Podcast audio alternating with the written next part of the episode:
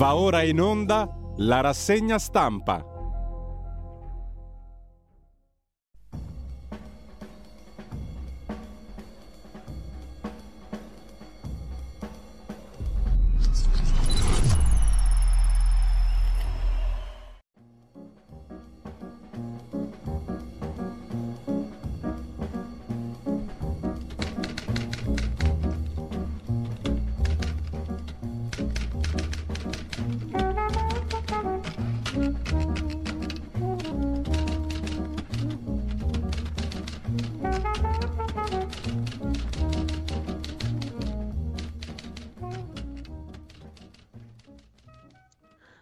Cordiale buongiorno a tutte le ascoltatrici e a tutti gli ascoltatori da Giulio Cainarca. Bentrovati all'appuntamento con la rassegna stampa. Venerdì 2 febbraio sono le 7.30 spaccate, radiolibertà.net, la nostra pagina Facebook di Radio Libertà per il palinsesto di giornata.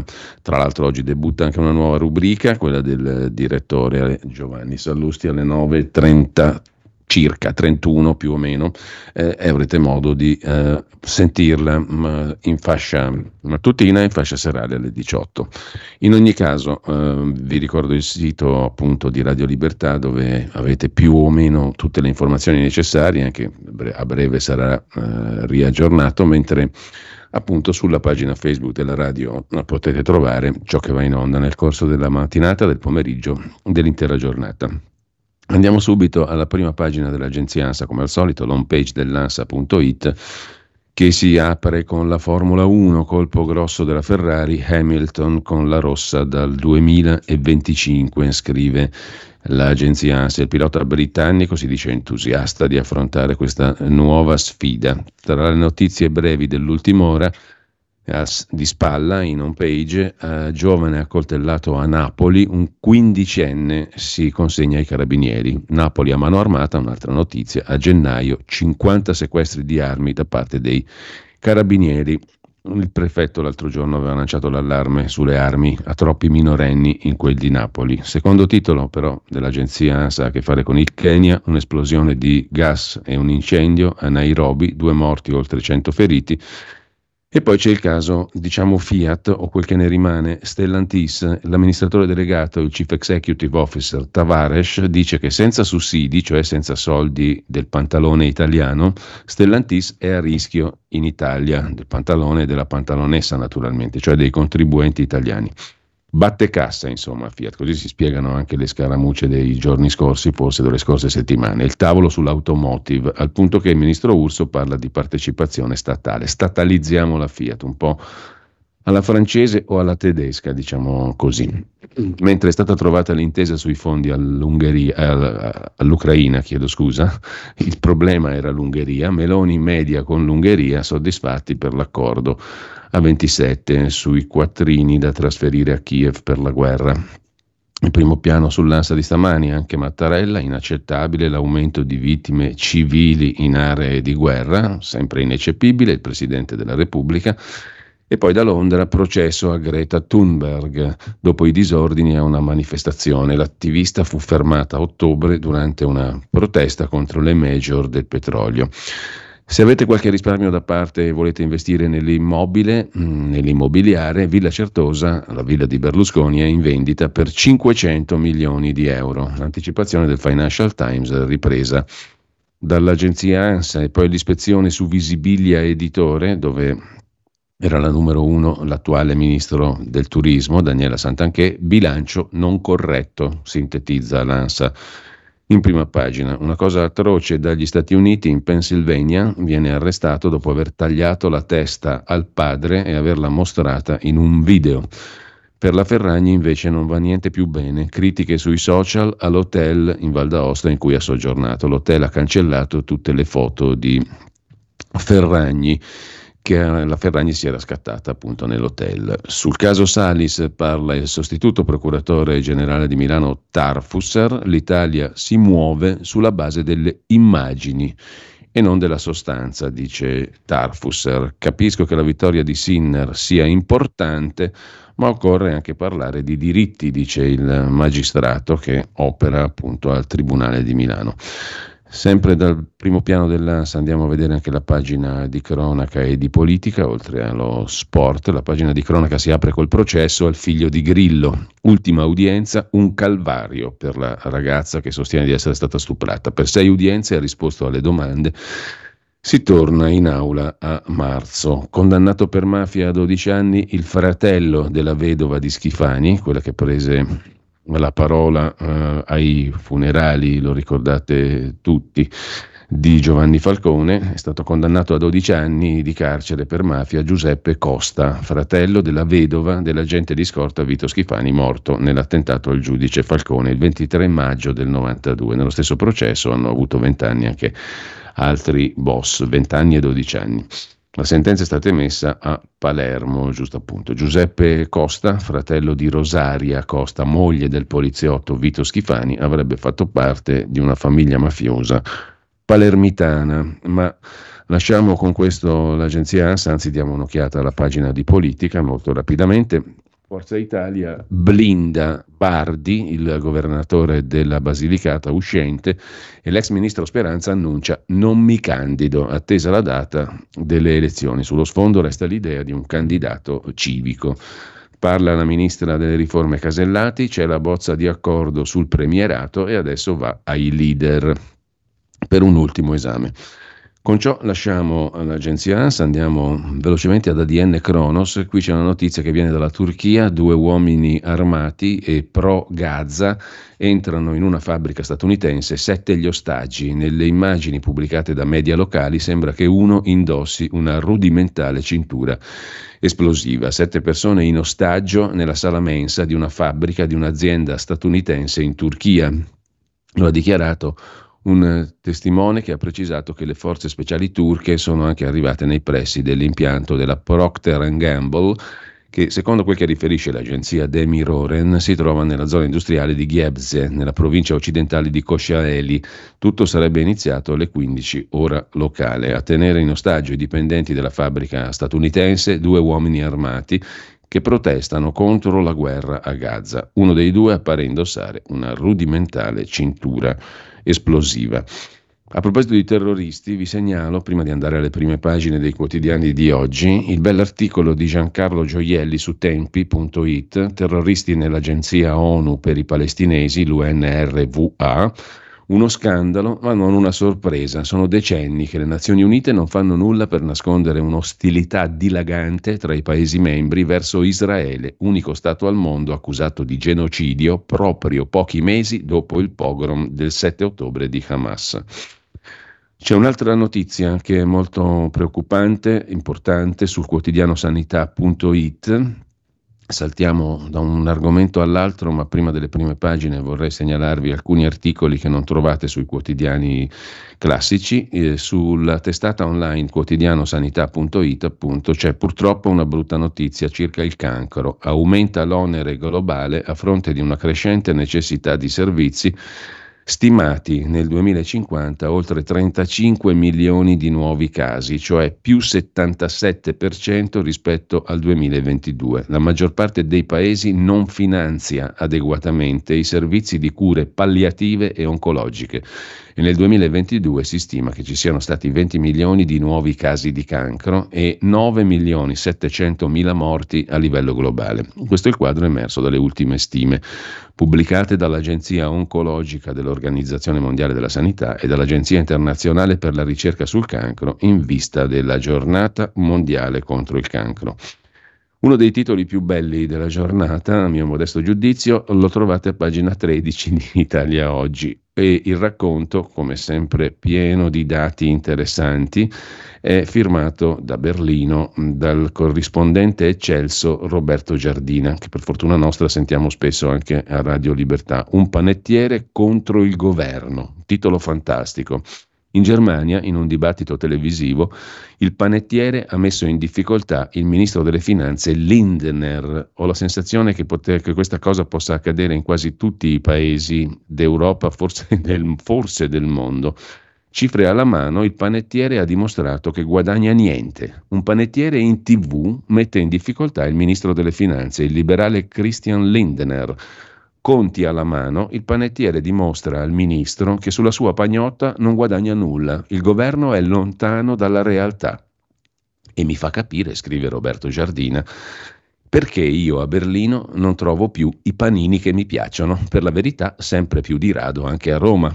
In passato la Germania aveva una cultura del pane, se ne potevano trovare circa 300 qualità diverse, ma lo ricorda chi abbia almeno 80 anni, il pane nero, grigio, bianco e così via. Ora 4 o 5 varietà al massimo. Qualcuno offre ciabatte all'italiana, baguette alla parigina, ma sono lontane imitazioni. Il pane è distribuito da grandi produttori, lo consegnano semicongelato ai rivenditori, lo trovi nei supermercati. Anche alle stazioni di benzina, ma alla mia, a fine della strada, a volte i panini sono bruciacchiati all'esterno e la mollica è ancora semicongelata. Ci sono due vere panetterie nel mio quartiere, che è vasto quanto Firenze. Dovrei prendere l'auto se riuscissi a trovare il parcheggio. Pagherei 4 euro all'ora e il pane a prezzi da gioielleria. La qualità ha il suo prezzo. Roma è scomparsa la ciriola, il panino dei muratori, il pane dei poveri, l'unica qualità a prezzo calmierato che i venditori dovevano per legge mettere in vendita. Tornando alla Germania, il gradimento del ministro all'economia, il verde Robert Habeck, cominciò a scendere quando due anni fa in tv per difendere la scelta di dare sovvenzioni per l'energia alla grande industria e non ai piccoli disse i panettieri rischiano la chiusura, chiudano pure, prima o poi riapriranno. Oggi soltanto un quarto di chi vota verde gli dà un voto positivo. Per tornare al panettiere, Tobias Exner, 45 anni, gestisce il forno di famiglia che esiste da cent'anni nel Brandeburgo. Ha dimostrato che saprebbe governare la Germania meglio della squadra del cancelliere Olaf Scholz, come scrive la serie Frankfurter Allgemeine Zeitung. Noi piccoli imprenditori abbiamo bisogno di lavorare in condizioni ragionevoli e l'attuale politica non le offre, ha detto il panettiere in tv al ministro delle finanze Lindner e a Manuela Schwesig, premier socialdemocratica del Mecklenburgo. Da due anni il panettiere, Tobias, combatte contro l'inarrestabile aumento dei costi. La sua non è più una piccola impresa, da lavoro a 300 dipendenti rischia di chiudere. Il vecchio contratto per il gas è scaduto il 31 dicembre. Pagava 1,7 centesimi a kilowattora, da gennaio sono 5,7. Il conto annuale nel 2024 arriverà a 100.000 euro. Danke Habeck, ha esclamato, cioè grazie ministro Habeck. Il prezzo della farina è raddoppiato da 30 a 60 centesimi. Lo zucchero è passato da 38 centesimi a 1,10 euro.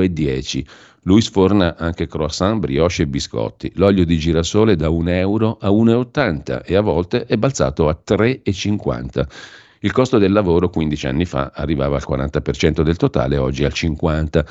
Su una pagnotta da un chilo venduta a 4,60 euro, la più economica con farina di segale, fatti i conti e senza dimenticare le tasse, il panettiere Tobias Exner non guadagna neanche un centesimo. Nel 2022 ci guadagnavo due centesimi, conclude. E io non posso fare come il governo, che quando ha bisogno di soldi aumenta le tasse. Non posso aumentare il prezzo del pane, i miei clienti andrebbero altrove. Già oggi, continua Roberto Giardina, nella sua regione appena il 10% del pane è prodotto da panetterie indipendenti, il resto giunge semicongelato, magari dalla Baviera, distante 600 km. Per tirare avanti controllo ogni conto, cerco di risparmiare, ma sono già stato costretto a chiudere due filiali. Ho ridotto l'orario, si chiude alle 18, ho rinunciato alle torte, le preparo solo su ordinazione. Se la situazione non cambia, conclude eh, Roberto Giardina, per evitare il fallimento, il povero panettiere Tobias sarà costretto a chiudere l'azienda di famiglia e spostare la produzione in Polonia. Quelle che chiudono non riaprono più, come sperava il ministro Habeck. In 60 anni le panetterie sono scese da 65.000 a 9.600 e la più grande, la Lang, ha 35.000 filiali. Nel Brandeburgo si vota a settembre. Secondo i sondaggi, l'AfD, il partito di destra, è il primo partito con il 29,8%, quasi quanto i tre partiti al governo federale messi insieme. Verdi 7,5, Liberali 3, SPD 19,3, il Partito Socialdemocratico, la SPD. Chiarissimo, non c'è bisogno di commento. Parlando di un panettiere si può fare un quadro dell'Europa memorabile e efficacissimo. Intanto, a proposito di articoli interessanti e di questioni dimenticate, In Cina mm, ce l'hanno su a morte con gli uiguri, come sapete, musulmani, detenuti uiguri vengono utilizzati per produrre l'alluminio per fabbricare le auto cinesi che poi conquistano il mondo. Secondo Human Rights Watch ci sono prove credibili, questo lo racconta Luca Miele oggi su Avvenire, a pagina 19, ci sono prove credibili che le fabbriche dello Xinjiang si stiano avvantaggiando di trasferimenti di manodopera forzata per rifornire le case automobilistiche. Nel boom delle auto elettriche, con la Cina pronta ad assaltare i mercati globali, potrebbe nascondersi un cuore oscuro, cioè il ricorso al lavoro forzato nello Xinjiang la provincia cinese dove la minoranza uigura è bastonata a morte costantemente. Questo lo aggiungiamo noi. L'accusa viene da Human Rights Watch, che in un rapporto di 99 pagine intitolato Asleep at the Wheel Car Companies, Complicity in Forced Labor in China, ha individuato possibili collegamenti tra diverse case automobilistiche, anche la famosa BYD, vedete quante vetrine di questa casa automobilistica cinese sono comparse a Milano in tutta Italia. Comunque, eh, possibili collegamenti tra diverse case automobilistiche, tra le quali il rapporto Gen nomina, oltre alla cinese BID, anche General Motors, Tesla di Elon Musk, Toyota e la Volkswagen tedesca, un rapporto dunque tra case automobilistiche e l'alluminio prodotto utilizzando internati uiguri nei campi di lavoro cinesi. Le aziende automobilistiche non conoscono la portata dei loro legami con il lavoro forzato nello Xinjiang in Cina per quanto riguarda le catene di approvvigionamento dell'alluminio, ha affermato Jim Warwintong, ricercatore senior presso Human Rights Watch. L'articolo leggetelo a pagina 19 di avvenire di stamani, detenuti uiguri utilizzati per produrre l'alluminio per fabbricare le auto cinesi, ma anche le auto di General Motors, Tesla, Toyota, Volkswagen. Intanto non c'è solo Ilaria Salis, questo ce lo ricorda Dago Spia, ma anche Repubblica stamattina, c'è anche Filippo Mosca e insieme a lui Luca Camilleri. Sono italiani detenuti in Romania, accusati di trafficare droga, denunciano condizioni disumane. Siamo 24 persone in 30 metri quadri tra topi e escrementi. Il governo italiano ci ha dimenticato la protesta della madre di Filippo Mosca. La situazione di mio figlio è disperata, ma ci sentiamo impotenti. La Romania è stato il paese europeo a ricevere più condanne da parte dell'Unione Europea. Sul caso Ilaria Salis vi segnalo un bell'articolo di Edoardo Canetta su ilsussidiario.net, poi avremo con noi Alessandro Cappello, coordinatore editoriale per la consueta rubrica del venerdì ieri non è andata in onda ma solo per un impegno del direttore Emanuele Boffi, l'altra rubrica di tempi.it. Alle 9.15 sarà con noi appunto Cappello per il sussidiario.net. In ogni caso, oggi sul sussidiario c'è questo bel commento di Edoardo Canetta, bello utile, sulla questione di Ilaria Salis, in Ungheria questa giovane insegnante italiana è sotto processo con l'accusa di avere picchiato insieme ad alcuni amici un giovane militante nazista. Pare che costui non abbia neanche sporto denuncia per la vergogna davanti ai suoi camerati di essersi fatto menare da una banda di esponenti della sottorazza italiana e per di più guidati forse da una donna. L'Italia oggi è impressionata giustamente per le immagini della giovane portata al processo, sorridente, con le manette alle mani e ai piedi. L'avvocato difensore della donna, probabilmente preoccupato che non peggiori la situazione processuale della ragazza, della donna insomma, si è premurato di dichiarare che questa è una prassi comune in Ungheria. Il fatto è che la preoccupazione per la sorte della nostra connazionale non può farci dimenticare, scrive Canetta, che il suo diritto a un giusto processo, a un trattamento umano deve essere affermato per tutti, altrimenti sarebbe inevitabile passare anche davanti ad Orban per i soliti nazionalisti italiani, ligi al principio che solo i propri figli so piezze core. Comunque, se avesse partecipato veramente al pestaggio del neonazista imbranato, sarebbe giusto che venisse chiamata a rispondere del suo operato, senza condanne ai lavori forzati. Questa storia mi ricorda la mia visita nel 2013, conclude Canetta, allo Spielberg, fortezza dove furono rinchiusi Silvio Pellico e i Carbonari in Moravia. Ero stato mandato dall'Ambrosiana per fare due conferenze. Dopodiché visitai il carcere. Nel piano superiore, dove c'erano i carbonari italiani, Le condizioni erano di detenzione, ma con possibilità di trovarsi tra loro, leggere e scrivere. La punizione più pesante, l'obbligo di partecipare alla messa. Nei sotterranei, dove si trovavano i detenuti comuni, condizioni di vita bestiali, non voglio neanche descriverle. Adesso, come si diceva ai tempi del Covid, speriamo che tutto vada bene e ognuno faccia la sua parte, con giustizia e non con spirito di vendetta. Sul giornale però Francesco Giubilei torna su quel che ha documentato ieri. Manganello in tasca, siamo a pagina 5 del giornale, e bugia ai giudici, gli indizi ungheresi contro la maestra Salis. Secondo l'accusa, al momento del fermo, Ilaria Salis aveva un'arma con sé ed era sul taxi con un sospettato che ha confessato. La donna avrebbe mentito su istruzione e stato sentimentale. I contatti con i genitori, dice Budapest, regolari, così come le telefonate. Intanto il papà ha denunciato Salvini, come vedremo dopo. Su Repubblica c'è invece un, um, un punto su Monza. Brunella Giovara va a Monza nei luoghi frequentati dalla italiana arrestata. La scuola, il teatro, il centro sociale. Qui ha scoperto per cosa battersi. C'è anche Tempi.it che si sofferma sulla scorta di una lettera mh, mm, del, di un lettore sulla questione.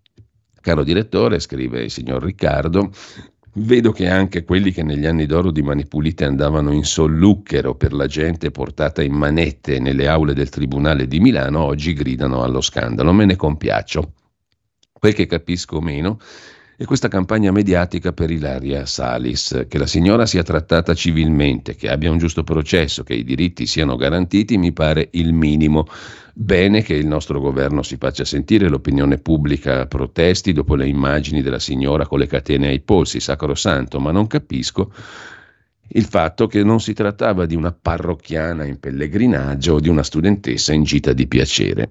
Dici bene Riccardo, risponde il direttore Emanuele Boffi. L'altro giorno il TG La 7 ha mostrato stralci di una lettera della Salis in cui denuncia le condizioni con cui è stata trattata per mesi. Costretta a vestirsi, dice, con abiti sporchi, malconci, puzzolenti, in un carcere con cimici, topi e scarafaggi, per più di sei mesi non ha potuto comunicare con la famiglia e gli avvocati. Queste altre angherie a cui è stata sottoposta sono inaccettabili, è giusto che siano verificate. Che il nostro governo si muova, faccia tutto il possibile, mi pare che sia ciò che sta accadendo in queste ore. Un po' ridicolo che si faccia polemica per l'inerzia di Orban. La separazione dei poteri esiste anche in Ungheria. Così come, nota ancora Emanuele Boffi, tutto questo merita di essere raccontato, allo stesso modo non si può trascurare il resto. Il resto riguarda le pesanti accuse rivolte a Salis, che ieri il giornale ha riportato dopo aver visionato le motivazioni dell'accusa presentate dal procuratore capo di Budapest al processo sul caso degli attacchi estremisti a sfondo ideologico a Budapest, con un totale di nove vittime. Lì si parla di un'organizzazione, la cosiddetta Hammerbande, la banda del martello, che con attacchi, anche con asce e manganelli, ha colpito cittadini ungheresi e stranieri. Sei di loro hanno riportato ferite gravi, tre ferite leggere, molte potevano causare lesioni mortali potenzialmente.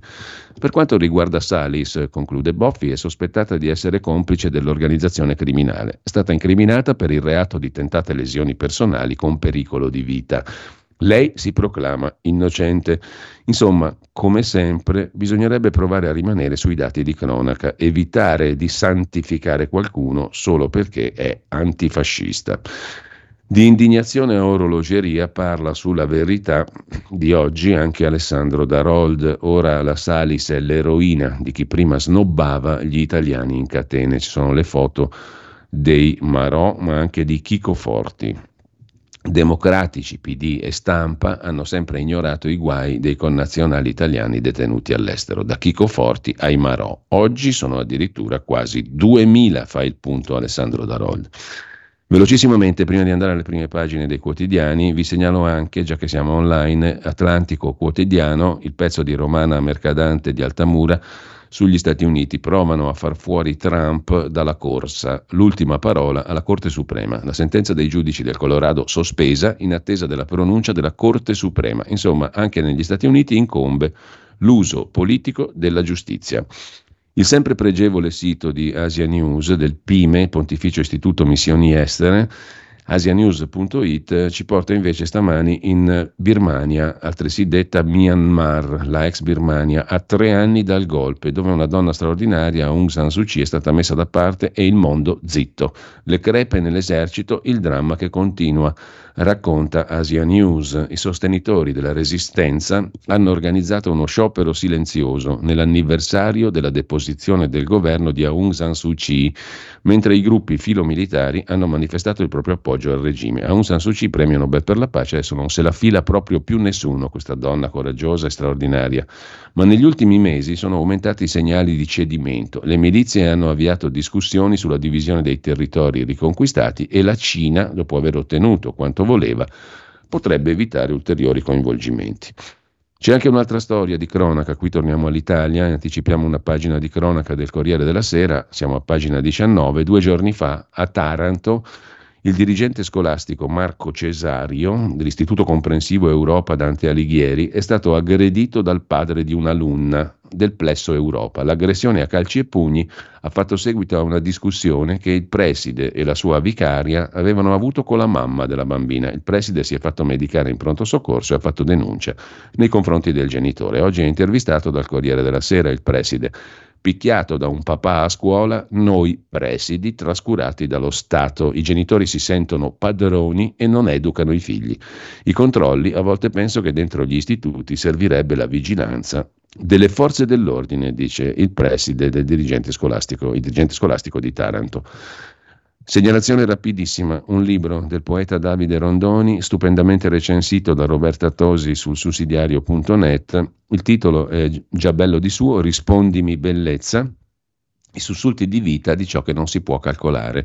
Rispondimi bellezza è l'ultimo libro di Davide Rondoni, poesie che fuggono le facili offerte di felicità e puntano al cuore di un uomo. Ci sono libri che leggi d'un fiato, scrive Roberta Tosi recensendo questo libro. Se vi avviene curiosità, leggetela anche voi. Mentre andiamo a dare un'occhiata adesso a un'altra notizia curiosa, prima delle prime pagine, nasce un partito che in sigla si chiama AI, come l'Artificial Intelligence, ma in realtà in italiano suona come Alleanza Italiana.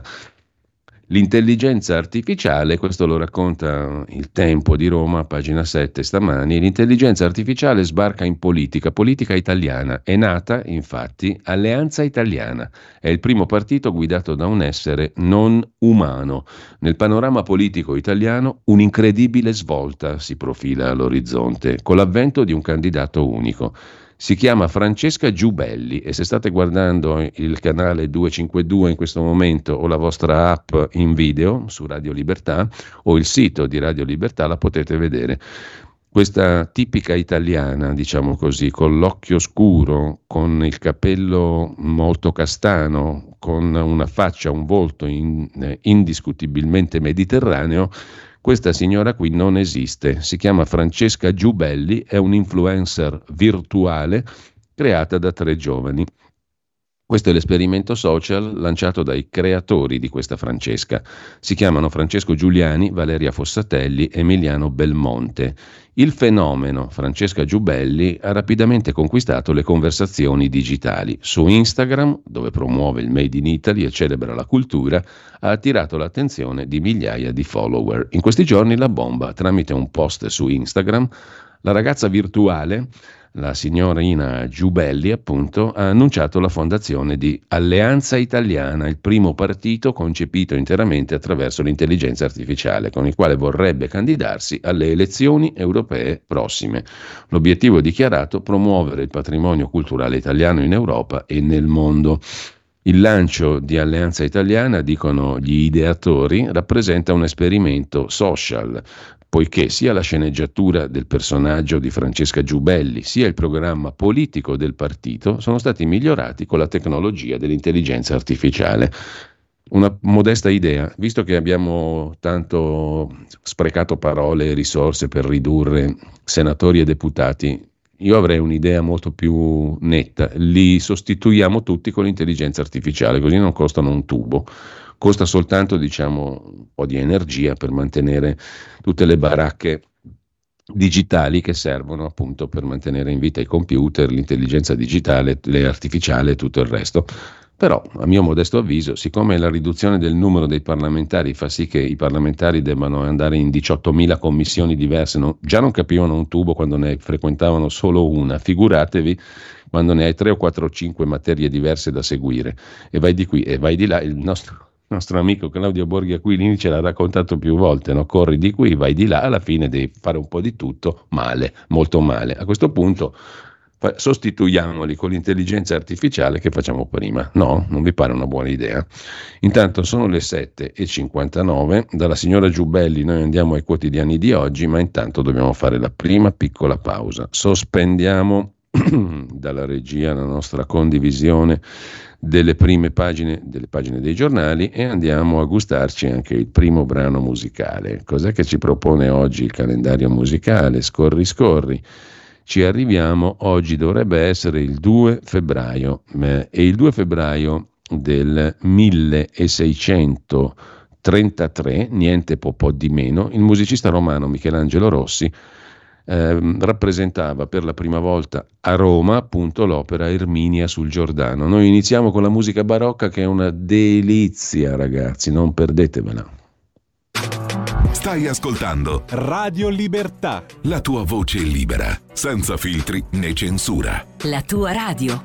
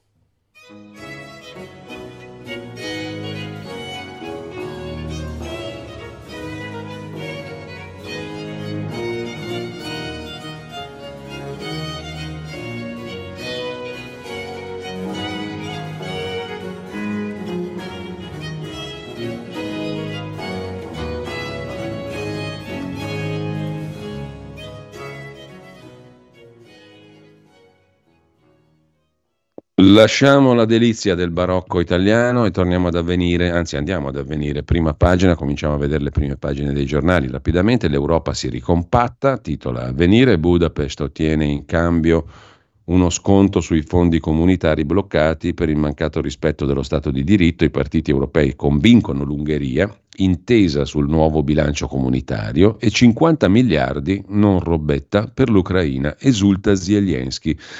Orban ottiene in cambio appunto uno sconto sui fondi comunitari che erano stati bloccati all'Ungheria per l'accusa all'Ungheria di non rispettare lo Stato di diritto. Meloni mediatrice con Orban, sul tavolo il caso Salis e anche l'ipotesi di un ingresso nelle file dei conservatori.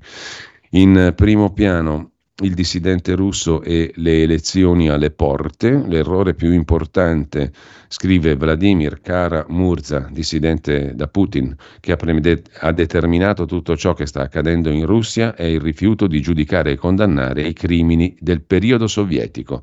L'inerzia dell'apparato burocratico e l'opposizione delle parti interessate si sono rivelate più forti. Se il male non viene compreso, condannato e punito, certamente tornerà questo ed è tornato sotto forma di Putin sostanzialmente, dice l'oppositore russo Vladimir Karamurza. Sempre dalla prima pagina di avvenire, nello scavo intervista il vice premier palestinese Abu Rudeine, nei negoziati non c'è mai la parola pace, se gli Stati Uniti volessero la guerra finirebbe, dice il numero due dell'autorità nazionale palestinese. Poi Un altro titolo su Avvenire in prima pagina, Italia più povera e sprecona, nel bidone abbiamo 13 miliardi di cibo. Waste Watcher sottolinea che crescono dell'8% gli avanzi che finiscono in pattumiera, più poveri ma anche più spreconi. Nonostante l'aumento dei prezzi dei beni di consumo, il rincaro delle bollette, le rate dei mutui alle stelle e gli stipendi ancora paralizzati, nel 2024 gli italiani potrebbero, è una previsione, gettare nei cassonetti l'8% di cibo in più rispetto al 2023. Sono i dati raccolti nel rapporto dell'osservatorio Waste Watcher in vista della giornata nazionale prevenzione dello spreco alimentare 5 febbraio, in base a un monitoraggio di Ipso a Università di Bologna di Stal che accendono un nuovo allarme. I dati in questione sono anche previsioni. Avvenire enfatizza in prima pagina questo aspetto. E poi la protesta dei trattori a Bruxelles, dopo le manifestazioni in mezza Europa, trattori nel cuore dell'Unione Europea. Per ora hanno ottenuto solo alcune concessioni sull'uso dei terreni da non tenere fermi incolti. Il presidente di Coldiretti Prandini spiega la posizione della sua associazione. Molte criticità da affrontare servono più fondi, soprattutto per i giovani. Dal quotidiano cattolico passiamo al Corriere della Sera, titolo principale sugli aiuti all'Ucraina con Orban che alla fine vota sì. 50 miliardi all'Ucraina e il leader ungherese annuncia dopo le urne aderiremo al gruppo europeo di Fratelli d'Italia. Sui trattori a Bruxelles interviene von der Leyen. Europa compatta, la mediazione di Meloni e i colloqui con Budapest sul caso Salis. Chiesto rispetto, dice Meloni. In taglio alto c'è il sindaco di Venezia Brugnaro. Mi scuso, ma il ticket per entrare a Venezia è necessario. Il pezzo di Giovanni Bianconi su Ilaria Salis. Il piano, le garanzie per i domiciliari in Italia, le mosse dei legali e anche del ministro della giustizia italiano Nordio. Sempre dalla prima pagina del Corriere della Sera, la politica interna, Ellie Schlein in tensione con Conte e poi un feroce ritratto di Salvini da parte di Fabrizio Roncone. Ormai è Salvini contro tutti, un leader contro tutti, graffia, provoca, ma la sua più grande preoccupazione è l'ascesa di Giorgia Meloni. Poi vedremo meglio il feroce pezzo di Fabrizio Roncone contro Matteo Salvini. A centropagina però c'è Stellantis che batte cassa Solita storia, non si chiama più Fiat, ma la musica è sempre quella. Stellantis minaccia di chiudere gli stabilimenti in Italia senza incentivi, cioè soldi nostri, dei contribuenti. Mirafiori e Pomigliano sono a rischio, dice l'amministratore delegato Carlos Tavares. La replica del ministro delle imprese Adolfo Urso, lo Stato è pronto a entrare nella Fiat. Un affarone, come diceva il conte Oliver, lo ricordate? Il conte Oliver, il mitico personaggio del gruppo TNT, dei fumetti, polemica la segretaria del PD Ellie Schlein, governo col cappello in mano.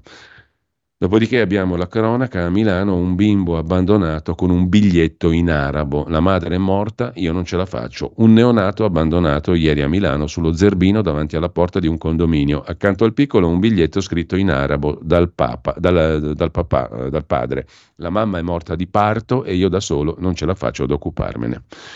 Lasciamo con ciò il Corriere della Sera Andiamo a farci un giro anche in prima pagina sul Fatto Quotidiano. In ginocchio da Elkan, Stellantis, Tavares minaccia tagli e Urso regala un miliardo. Avevano scherzato. Ricattato con gli esuberi, il governo offre incentivi su misura e una quota pubblica. Intanto la Ferrari si prende Hamilton. Tavares minaccia e il ministro Urso lo placa. Incentivi auto cuciti su Stellantis, il ricatto al governo che poi cede, secondo il fatto quotidiano. L'amministratore delegato Tavares attacca Meloni, dice che a rischio sono Pomigliano e Mirafiori, e il ministro Urso stanza un miliardo di bonus e riapre all'ingresso statale ma Elkan si prende Hamilton per 50 milioni. I vertici ex Fiat alzano la posta, scrive Carlo Di Foggia, pagina 3 del Fatto. Ora in ballo ci sono altri 6 miliardi di aiuti. Malumore nel governo. La corsa, se i sussidi fanno flop, risorse a un big estero.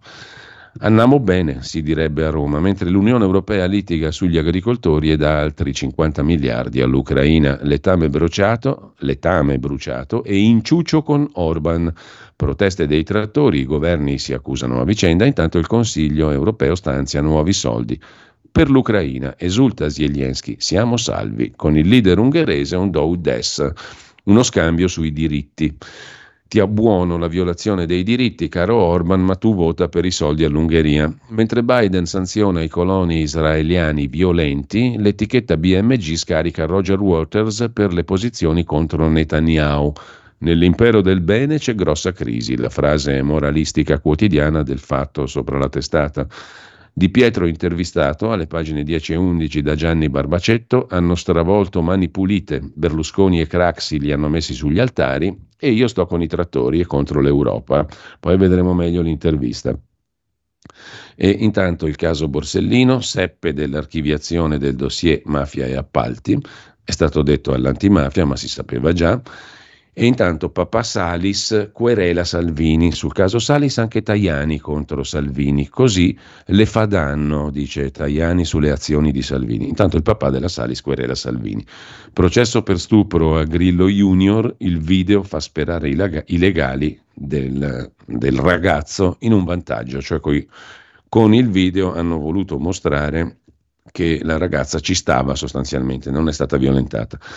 Lorenzo Giarelli si occupa di Regione Lombardia, Fontana butta via 700.000 euro in tazze e teli mare griffati, a pagina 18 la questione, Tremi la concorrenza, Regione Lombardia distribuisce gadget, tazze, telimare, borracce, cappellini personalizzati, i classici regali dell'ultimo minuto, il souvenir del 24 dicembre quando ci si è dimenticati della zia. A fine 2023 la giunta Fontana ha ordinato materiale per quasi 700.000 euro che adesso verrà distribuito nei vari eventi. Boh, messa così non mi sembra una roba scandalosa, ma comunque tutto fa scandalo, talora sul fatto quotidiano. In primo piano però c'è una notizia importantissima. Gian Bruno, l'ex consorte, compagno insomma di Giorgia Meloni, torna e suggerisce a Brindisi, il conduttore di Rete 4. Fa il numero 2 del suo talk show su Rete 4. Hai capito il Gian Bruno? È tornato in pompa magna, come si dice in questi casi in, soprattutto in pompa, ma anche magna. Comunque, Marco Travaglio si occupa invece del diritto penale, una delle materie che più gli garbano, astenersi competenti nell'articolo di fondo di stamani. Ormai in Italia, scrive il direttore del Fatto, scrivono e legiferano di giustizia solo persone che non hanno la minima idea di cosa sia, per cui capita di leggere sulla stampa due editoriali indignati. Se chi uccide un bambino può evitare la galera e se chi accusa di stupro subisce 1400 domande processo alla vittima.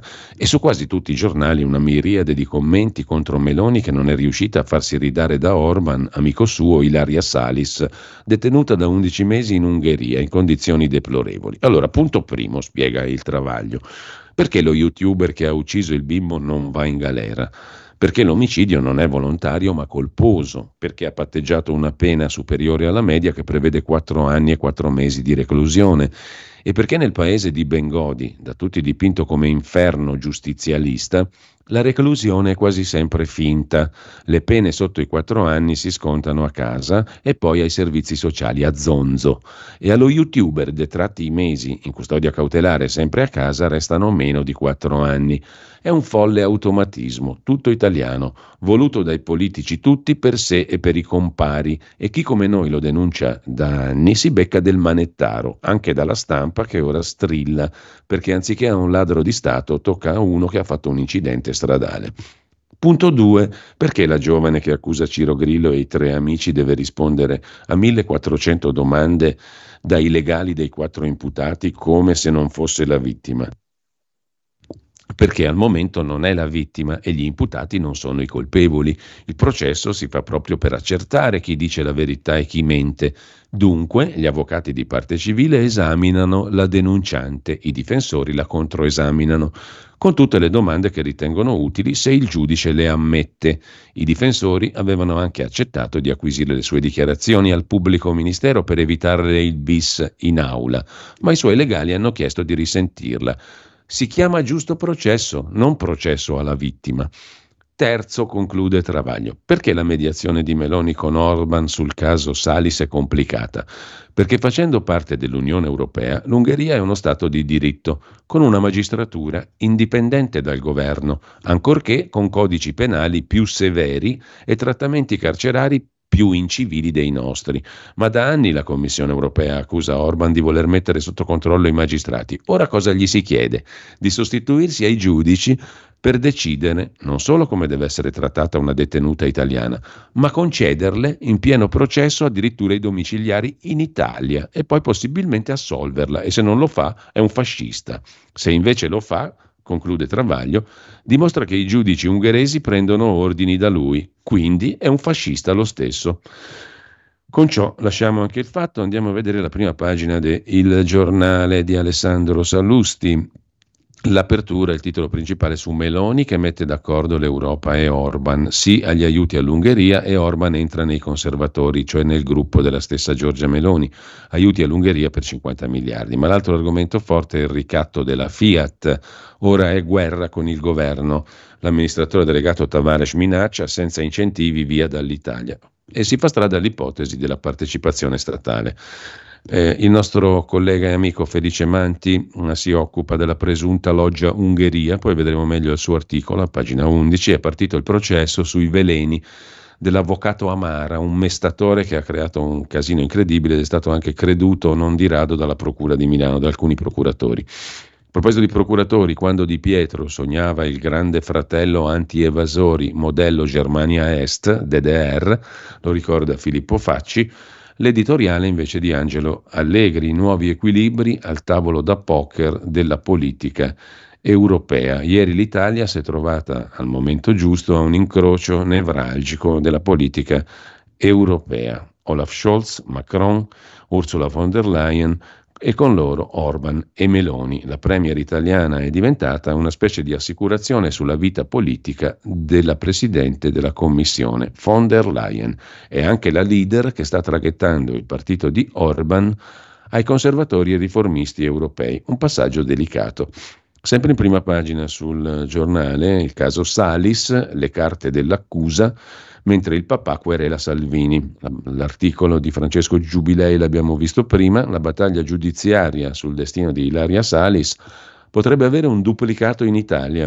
Già si parla di querele contro giornalisti e uomini politici. È il papà della donna detenuta in Ungheria a ventilare la possibilità di, di uh, agire in giudizio. Intanto il papà querela Salvini. A Roberto Salis non sono piaciute le imboscate di TV e via dicendo. Infine, sapessi come strano e poco chic, scrive Francesco Maria del Vigo, denunciare una rapina a Milano. È accaduto alla celebre regista teatrale del Pier Lombardo, André Ruth Chamma. È stata rapinata, ma lei ci ha tenuto a dire che Milano è una città sicura e continuerà a essere più sicura di Roma e andare in giro tranquillamente. E a sentirsi più sicura che non a Roma e andare in giro tranquillamente. È poco chic denunciare una rapina a Milano. Luigi Mascheroni chiude la prima pagina con la sua rubrica Giù la maschera Amadeus Connection, il titolo di oggi, parlando di cose serie. Succede così. Il vincitore di Sanremo per un regolamento RAI non può andare la sera dopo la fine del festival da Fabio Fazio come è sempre successo prima che passasse sul canale 9. Allora ci vanno Amadeus e Fiorello la domenica prima per presentare Sanremo, cioè i due conduttori del programma gioiello della RAI saranno ospiti della rete concorrente dopo la tumultuosa uscita di, Sfa- di Fazio dalla TV di Stato. Adoro! Ma perché non se ne vanno anche loro due sul 9 per sempre? La decisione, si chiamano strategie di marketing, è stata presentata come la pace televisiva tra la RAI e il canale 9, un altro modo di chiamare il papocchio fra gli amichetti Ciccini Cicciò della sinistra romanuccia e catodica, che si spalleggiano per trovare sempre la soluzione migliore per loro. Capiamo le ragioni dell'audience, ma i tre bassotti erano più discreti. Strano poi che da Fazio non vada anche Giovanna Civitillo, la moglie di Amadeus. Forse perché i personaggi famosi non trasmettono il talento neanche ai figli, figuriamoci alle mogli. Mettiamoci comodi, inizia Sanremo. Per il resto rimane da capire dove andrà ospite il vincitore dopo la fine del festival. A Monte Carlo da Sinner? Lasciamo anche il giornale, un'occhiata la diamo pure al mattino di Napoli. Il quotidiano napoletano apre in prima pagina con l'assedio degli agricoltori ma poi c'è un riflesso della questione stellantista Pomigliano, pericolo di tagli, ha detto l'amministratore delegato stellantista Vares. Il ministro Urso dice che il governo è pronto a entrare nel capitale. C'è un dossier firmato da Marco Esposito, pagina 10, sulla scuola, strutture inadeguate al sud e Campania male. Il report di Banca Italia sugli impianti scolastici non fa sconti al mezzogiorno e alla Campania. Sono tanti, troppi i casi critici, scrive il mattino in prima pagina. Dal mattino andiamo a vedere anche il tempo di Roma. L'Unione Europea piega Orban sugli aiuti all'Ucraina, decisivo l'intervento di Giorgia Meloni su Orban, sia l'aumento di bilancio e all'Ucraina vanno 50 miliardi. 2 miliardi al dossier immigrazione. La rabbia dei coltivatori a Bruxelles, il caso Salis, il papà querela Salvini e poi le follie digitali, l'abbiamo visto prima, nasce il partito guidato dall'intelligenza artificiale, dall'influencer virtuale Francesca Giubelli. A Roma caccia i morosi delle case popolari, al via l'operazione per sanare il buco da oltre un miliardo nell'Ater, l'agenzia che pubblica che gestisce le case popolari. Vediamo come apre Repubblica, la marcia dei trattori in apertura. E poi Orban che piega la testa e dà il via libera a 50 miliardi all'Ucraina. Eh, di spalla le sanzioni degli Stati Uniti contro le violenze degli insediamenti in Cisgiordania, la dottrina Biden per il Medio Oriente, commenta Thomas Friedman. E a centropagina il caso Salis. Giorgia Meloni ha detto che molti stati usano le catene si tratta per i domiciliari in Italia, che sarebbero la prova del fatto che il governo controlla la magistratura in Ungheria, che è l'accusa che fanno a Orban. Un controsenso, come ha notato giustamente Marco Travaglio. Mentre in prima pagina sulla Repubblica c'è anche il botta e risposta dell'editore di Repubblica, sostanzialmente, cioè la Fiat Stellantis, e Urso il ministro, senza incentivi, impianti a rischio. Conflitto di interessi? No, semplicemente interessi. Andiamo alla consorella per parte di Loggia di Repubblica, la stampa di Torino, in apertura Italia e Francia che convincono Orban, la rabbia dei trattori, cioè la guerriglia a Bruxelles, Marco Revelli che ricorda vent'anni senza il papà, Nuto Revelli, partigiano epico nel paese incapace di ricordare, e poi il flop, ha già fatto flop il liceo Made in Italy secondo la stampa, una suicida sparata mediatica. Insomma, non è neanche partito, ha già fatto flop secondo la stampa. La lezione di Sinner, il pericolo dei social che noi genitori abbiamo ignorato, scrive Riccardo Luna, e anche qui c'è il padrone in prima pagina sul suo giornale, la questione Stellantis, gli aiuti green alle auto, le critiche di Tavares. In arrivo il taglio delle tasse intanto sopra i 50.000 euro. Questa invece è una notizia che potrebbe essere positiva. Il vice ministro Leo si difende dalle accuse della Lega di essere troppo pesante nella lotta all'evasione paragonata al terrorismo e lavora a un piano per tagliare le tasse a chi dichiara oltre 50.000 euro già con la prossima manovra, scrive la stampa. Vedremo, vedremo. Intanto a chiudere la prima pagina della stampa c'è il pezzo di Niccolò Zancan che ricorda come Alessandro Darold sulla verità, Ilaria, Filippo, Chico tanti altri connazionali nelle celle di diversi paesi senza diritti. Porta Alba di Costanza, Romania, una delle carceri più tremende d'Europa. 24 persone in una cella gelida d'inverno bollente d'estate, un solo bagno intasato. La parola disumanità. Mio figlio è depresso, pensa al suicidio, pochi giorni fa una donna si è ammazzata nell'area femminile. Ornella Matraggi è la madre di uno dei 2058 italiani in tutto che sono detenuti all'estero. È l'ultimo censimento del Ministero degli Esteri. Il figlio di Ornella si chiama Filippo Mosca, ha 29 anni, ne abbiamo parlato prima, è finito in carcere in Romania con l'accusa di traffico internazionale di stupefacenti. E poi abbiamo il buongiorno del figliuolo di Voltaire, oltre che di Vittorio Feltri, Mattia Feltri, pace e guerra un po' anche tolstoiano, diciamo così, all'inverso ovviamente. Una decina di giorni fa, alla Sorbona di Parigi, ci racconta Mattia Feltri, si è aperto un ciclo di conferenze sulle grandi questioni strategiche. L'ha inaugurato il capo di Stato Maggiore dell'esercito francese Thierry Burkhard e la messa giù dura, il mondo cambia, l'Europa in ritardo. La dottrina fondata dopo la seconda guerra mondiale, cooperazione, prevenzione dei conflitti, non funziona più. Eravamo noi a prevenire la guerra, sono gli altri a dettarcela. L'invasione dell'Ucraina è il primo di molti segnali. Su Le Monde, Sylvie Kaufmann ricorda che gli Stati Uniti, Trump o no, spostano sull'Indo-Pacifico i loro mirini. L'Europa verrà abbandonata. Bisogna portare le spese per la difesa, per le armi, al 3% del PIL, ma si fatica ad arrivare al 2%. Toccherebbe tagliare il welfare e le opinioni pubbliche farebbero fiamme. Noi europei, scrive Mattia Feltri, ne abbiamo fin sopra i capelli di guerre scatenate per secoli, ora sono uscite dall'orizzonte delle nostre eventualità. Siamo persuasi di saper imporre la pace, come una volta sapevamo imporre la guerra. È un'illusione. Per fare la pace bisogna essere in due, per fare la guerra ne basta uno.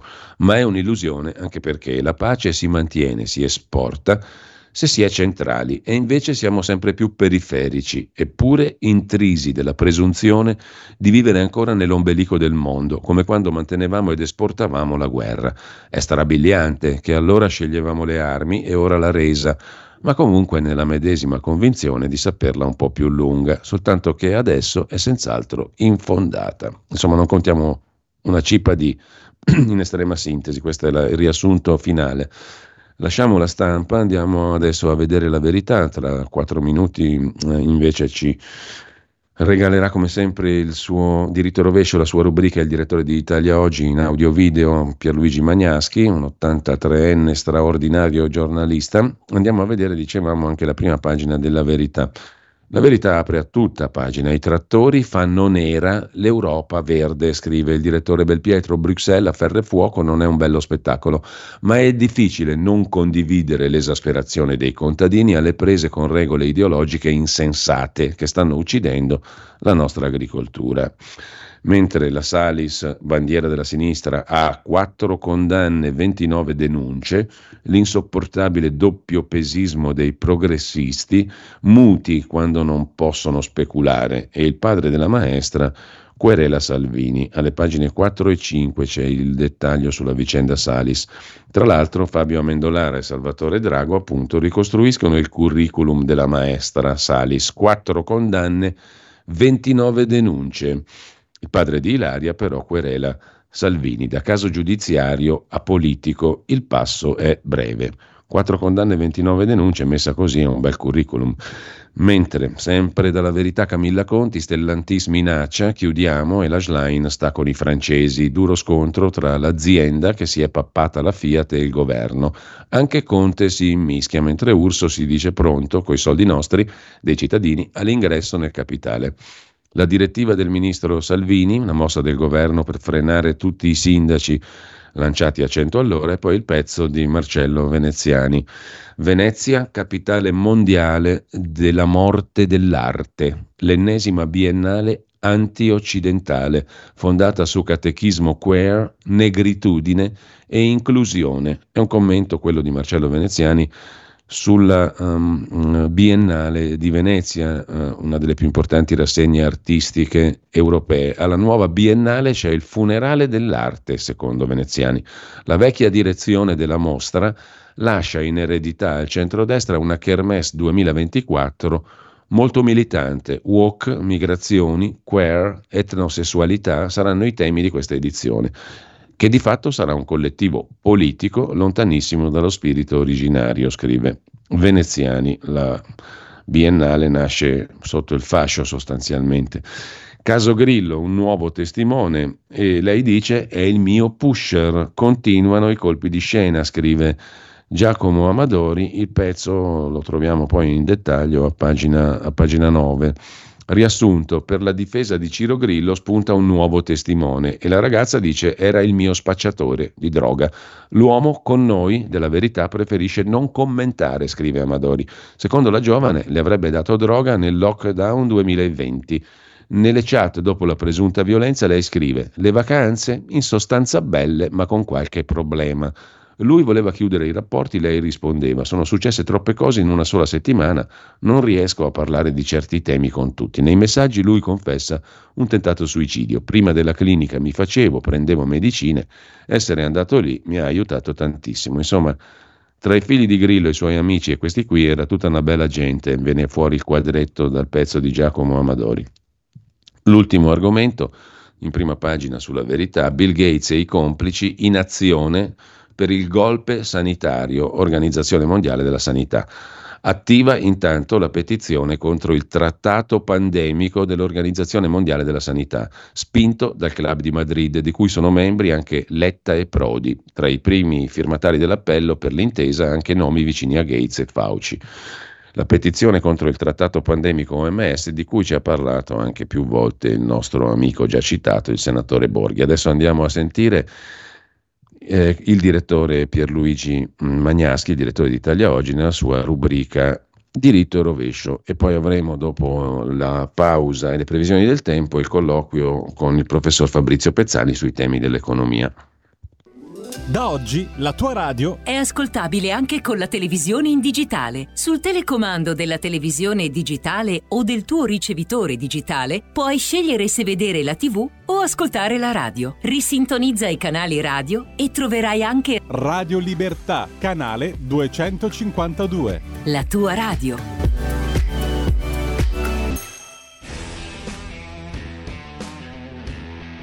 Fra cinque mesi si terranno le elezioni europee. I sondaggisti hanno già cominciato a fare il loro lavoro, anche se le cifre vanno prese con le pinze perché ci sono ancora un sacco di indecisi. Questi ultimi rappresentano addirittura il 46% dell'elettorato, una percentuale enorme, ma sempre da questi primi sondaggi salta fuori che il massimo degli indecisi si trova fra le donne, fra i giovani, specie quelli al primo primo voto e fra gli elettori di centro. Queste cifre indicano quindi dove si dovrebbe concentrare la propaganda dei partiti, cioè in sostanza verso il centro dell'elettorato. Dal punto di vista generale il conflitto, più che fra i due grandi gruppi politici, cioè centrodestra e centrosinistra, si svilupperà dentro questi grandi gruppi perché nel centrodestra Lega e Forza Italia non vogliono essere stracciati dalla Meloni e nel centro-sinistra la lotta si scatenerà fra il PD e il Movimento 5 Stelle per la conquista del primo posto.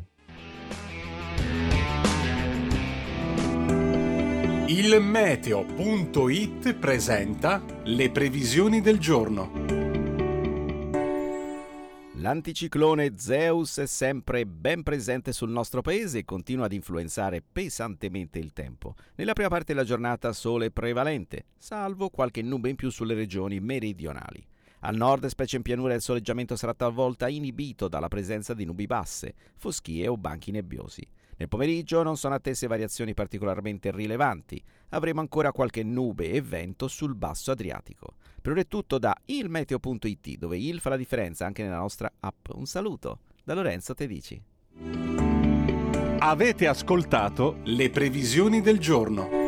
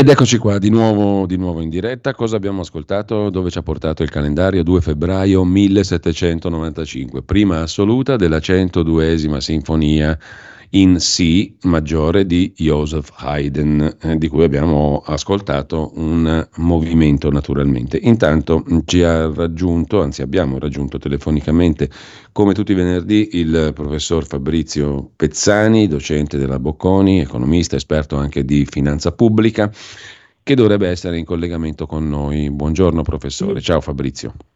Ciao, buongiorno a tutti. Allora, ehm, questa mattina io ti vorrei proporre qualche argomento dalla rassegna stampa stessa di oggi che stiamo ancora conducendo e che riprenderemo alle 9.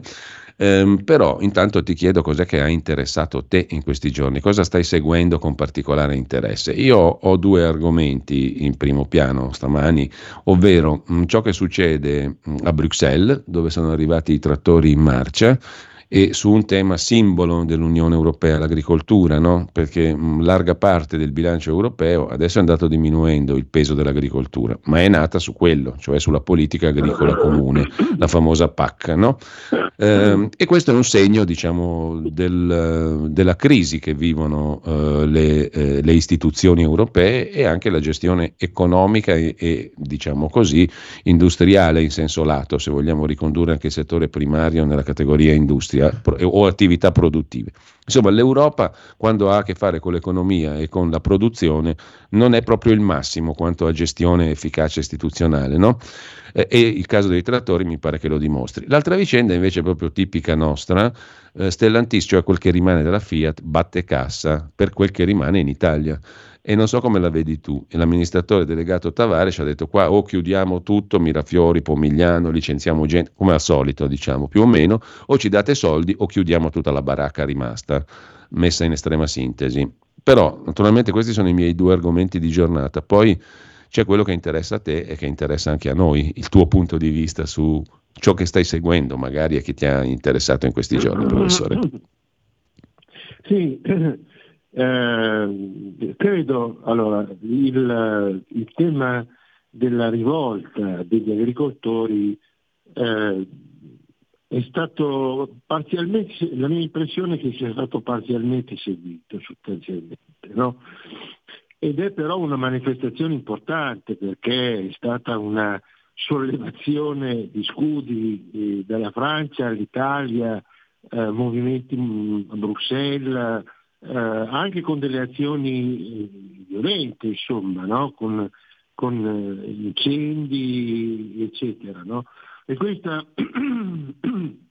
questa situazione è eh, molto, molto particolare perché eh, se c'è un'area eh, di attività che è particolarmente legata al green, al mondo green, dovrebbe essere l'agricoltura. No?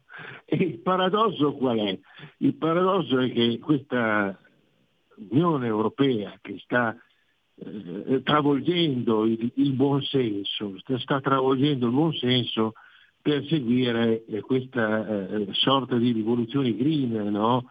che appare sempre più stridente da, da, tutti i punti di vista, insomma, sono partiti con eh, le auto elettriche e adesso le stanno in parte dismettendo, cioè i giapponesi ritornano in parte alle auto tradizionali, eccetera, ma questa ondata green che ha colpito i burocrati europei li ha portati a, eh, a, a, fare, a fare, norme su, su tutto sostanzialmente, sulle sulla modalità di costruzione delle case, sulle modalità del riscaldamento, sulle modalità di, di, di gestire insomma, quello che riguarda la, la parte green.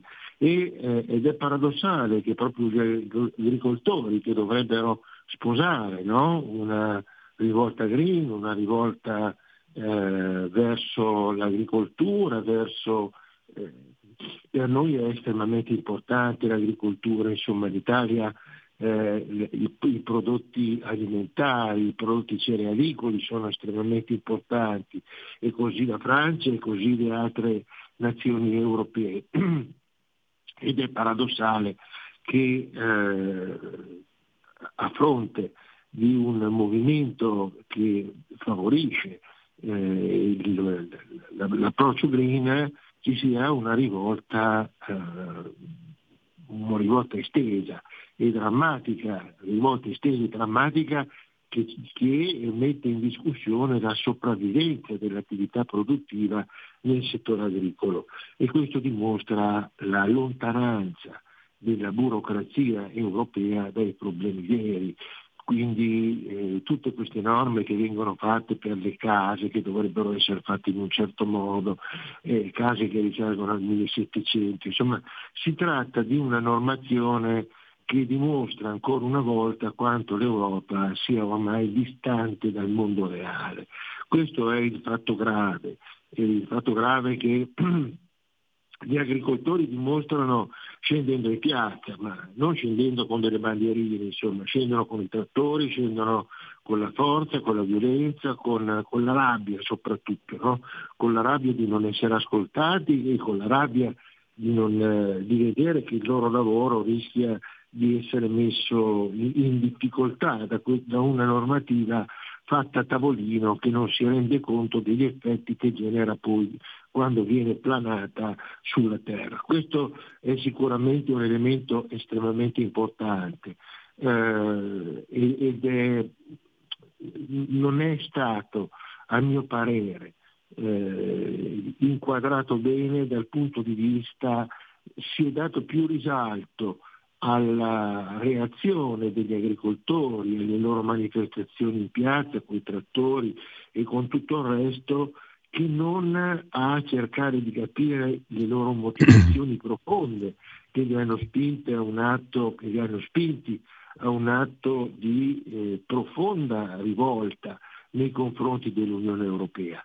E questo ancora una volta è un segno di grande debolezza della governance dell'Unione Europea e che evidentemente non ha il polso della situazione e quando si appresta a eh, definire delle norme, delle regole, lo fa sulla base di presunte realtà che non conosce. Questo è un problema che ci trasciniamo oramai da troppo tempo, questa Europa è un'Europa priva di anima e eh, rimane attaccata con lo scotch sostanzialmente perché eh, anche questa eh, questo scontro che c'è stato per gli aiuti al, a Kiev, all'Ucraina, con Orban che blocca, poi lascia libera, poi blocca, poi lascia libera.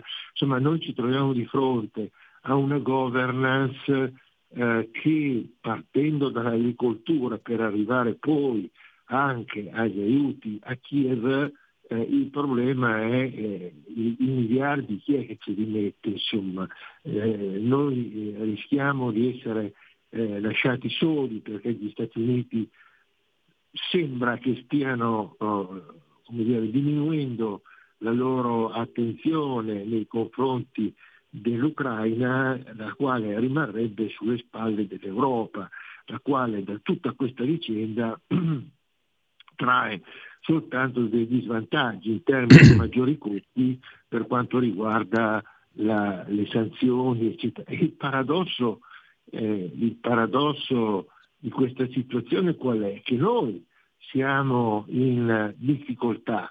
Eh, noi in Italia abbiamo il debito, abbiamo il rating, abbiamo una serie di problemi legati al mondo sociale, alle difficoltà sociali che sono nel nostro territorio eh, e contemporaneamente ci troviamo al, eh, in una situazione eh, in cui il Fondo Monetario Internazionale ecco. attribuisce alla Russia la maggiore crescita economica di oltre il 3%. No? E pensare che tutti i giornali, nessuno escluso, eh, all'inizio della guerra e nei mesi successivi alla guerra all'Ucraina dichiaravano che noi avremmo smantellato l'Unione Sovietica. Insomma, no? Tutti i giornali scrivevano che l'Unione Sovietica sarebbe stata ecco, però professore, proprio sulla scorta di quello che stai dicendo, mi stava venendo un'osservazione spontanea che, che ti giro al volo, cioè eh, l'immagine di ieri è questa, no? da una parte si trovano 50 miliardi di euro, non è poca roba per l'Ucraina, per continuare eh, la guerra in Ucraina da parte ucraina, per difendersi, chiamiamolo insomma, per la situazione bellica e per l'Ucraina. Dall'altra parte si fanno promesse vaghissime agli agricoltori, al settore, una volta veniva definito in economia primario, no? Perché tutto sommato ancora dobbiamo mangiare e bere per stare in vita, per quello è primario ancora oggi. Mi sembra che stridano queste due fotografie messe una di fianco all'altra, no? Sì, assolutamente sì. Cioè, da, un, da, una parte hai delle promesse di, eh, di, sostegno, cioè noi ci troviamo in una situazione in cui questa guerra eh, doveva risolversi in poco tempo e questo i giornali eh, è la dimostrazione che raccontano un sacco di balle, insomma. E, e il problema è che noi finiamo per credere a queste balle queste balle che eh, dicevano che la Russia sarebbe stata distrutta, sarebbe stata massacrata, avrebbe finito di, di, di crescere economicamente, invece chi ci rimette siamo noi, perché con le sanzioni che sono state fatte all'Europa eh, per, per, la Russia e in parte per l'Iran, noi abbiamo peggiorato in modo drammatico la nostra situazione. E non parlo solo dell'Italia, parlo della Francia, parlo della Gran Bretagna che cresce meno dell'Italia, della Francia che cresce meno dell'Italia, della Germania che cresce meno dell'Italia, almeno stando a quanto dice il Fondo Monetario Internazionale, mentre l'unica che cresce più di tutte è la Russia, più degli stessi Stati Uniti, insomma, no? la dovevamo distruggere, invece la, la, Russia ha distrutto noi. Questo ha distrutto, insomma, certamente eh, ci ha messo in gravissime difficoltà, no? perché lo diceva anche Michael Spence, il premio Nobel eh, dell'economia del 2001 con eh, eh, con, eh, prese il Nobel eh, in, nel 2001, eh, citava in un articolo sul Corriere l'altro giorno che eh, quello che abbiamo detto tante volte, cioè che l'inflazione negli Stati Uniti dipende dall'espansione della carta moneta, mentre il rischio che sta correndo l'Europa è che per copiare eh, l'inflazione, eh, le, le, politiche inflazionistiche degli Stati Uniti rivolte ad aumentare i tassi di interesse stanno sconvolgendo i, i, bisogni primari dell'economia e qui dentro c'entra anche l'agricoltura evidentemente, no? perché, perché i maggiori costi delle materie energetiche, i maggiori costi eh, del gas, del metano, della luce, eccetera, è, è, chiaro che impattano in modo estremamente pesante su un settore produttivo agricolo che non ha dei margini di crescita enormi né ha dei margini di utilità elevata. Quindi il dramma delle sanzioni ha colpito anche il mondo agricolo e quindi è chiaro che questo ha creato un processo di aumento dei prezzi delle materie prime, oggi chi va a comprare ecco, eh, professore, eh, siccome il nostro è un dialogo bello, fluido e viene dentro appunto a una rassegna stampa, a proposito di questo no, eh, che stai dicendo adesso, mi viene in mente un bellissimo articolo che abbiamo letto stamattina su Italia Oggi eh, dell'ottimo corrispondente da Berlino, Roberto Giardina, il quale eh, ha raccontato di quel che è accaduto in tv qualche giorno fa in Germania dove un panettiere si è confrontato col ministro delle finanze Lindner. Lo ha distrutto, praticamente gli ha dimostrato che sulla sua pagnotta il panettiere non ci guadagna più nulla perché il contratto per il gas è scaduto, pagava 1,7 centesimi a kilowattora, da gennaio sono 5,7. La farina è raddoppiata da 30 a 60 centesimi, lo zucchero è passato da 38 centesimi a 1,10 euro e l'olio di girasole da 1 euro a 1,80 barra 3,50 il costo del lavoro pesava per il 40% fino a 15 anni fa sul totale dei costi, oggi è sul 50%. Su una pagnotta di un chilo venduta a 4,60 euro, la più economica, non guadagna un centesimo il panettiere. Ha detto se vado avanti così chiudo. Mi sembra che come dimostrazione diciamo, dell'efficacia di certe politiche europee sia il top questo panettiere che mette in crisi il ministro delle finanze e credo che questo ministro delle finanze potesse essere anche quello italiano, belga, spagnolo, svedese, cioè mi sembra che il panettiere tedesco possa essere uno un panettiere di qualunque Stato dell'Unione Europea. Uguali.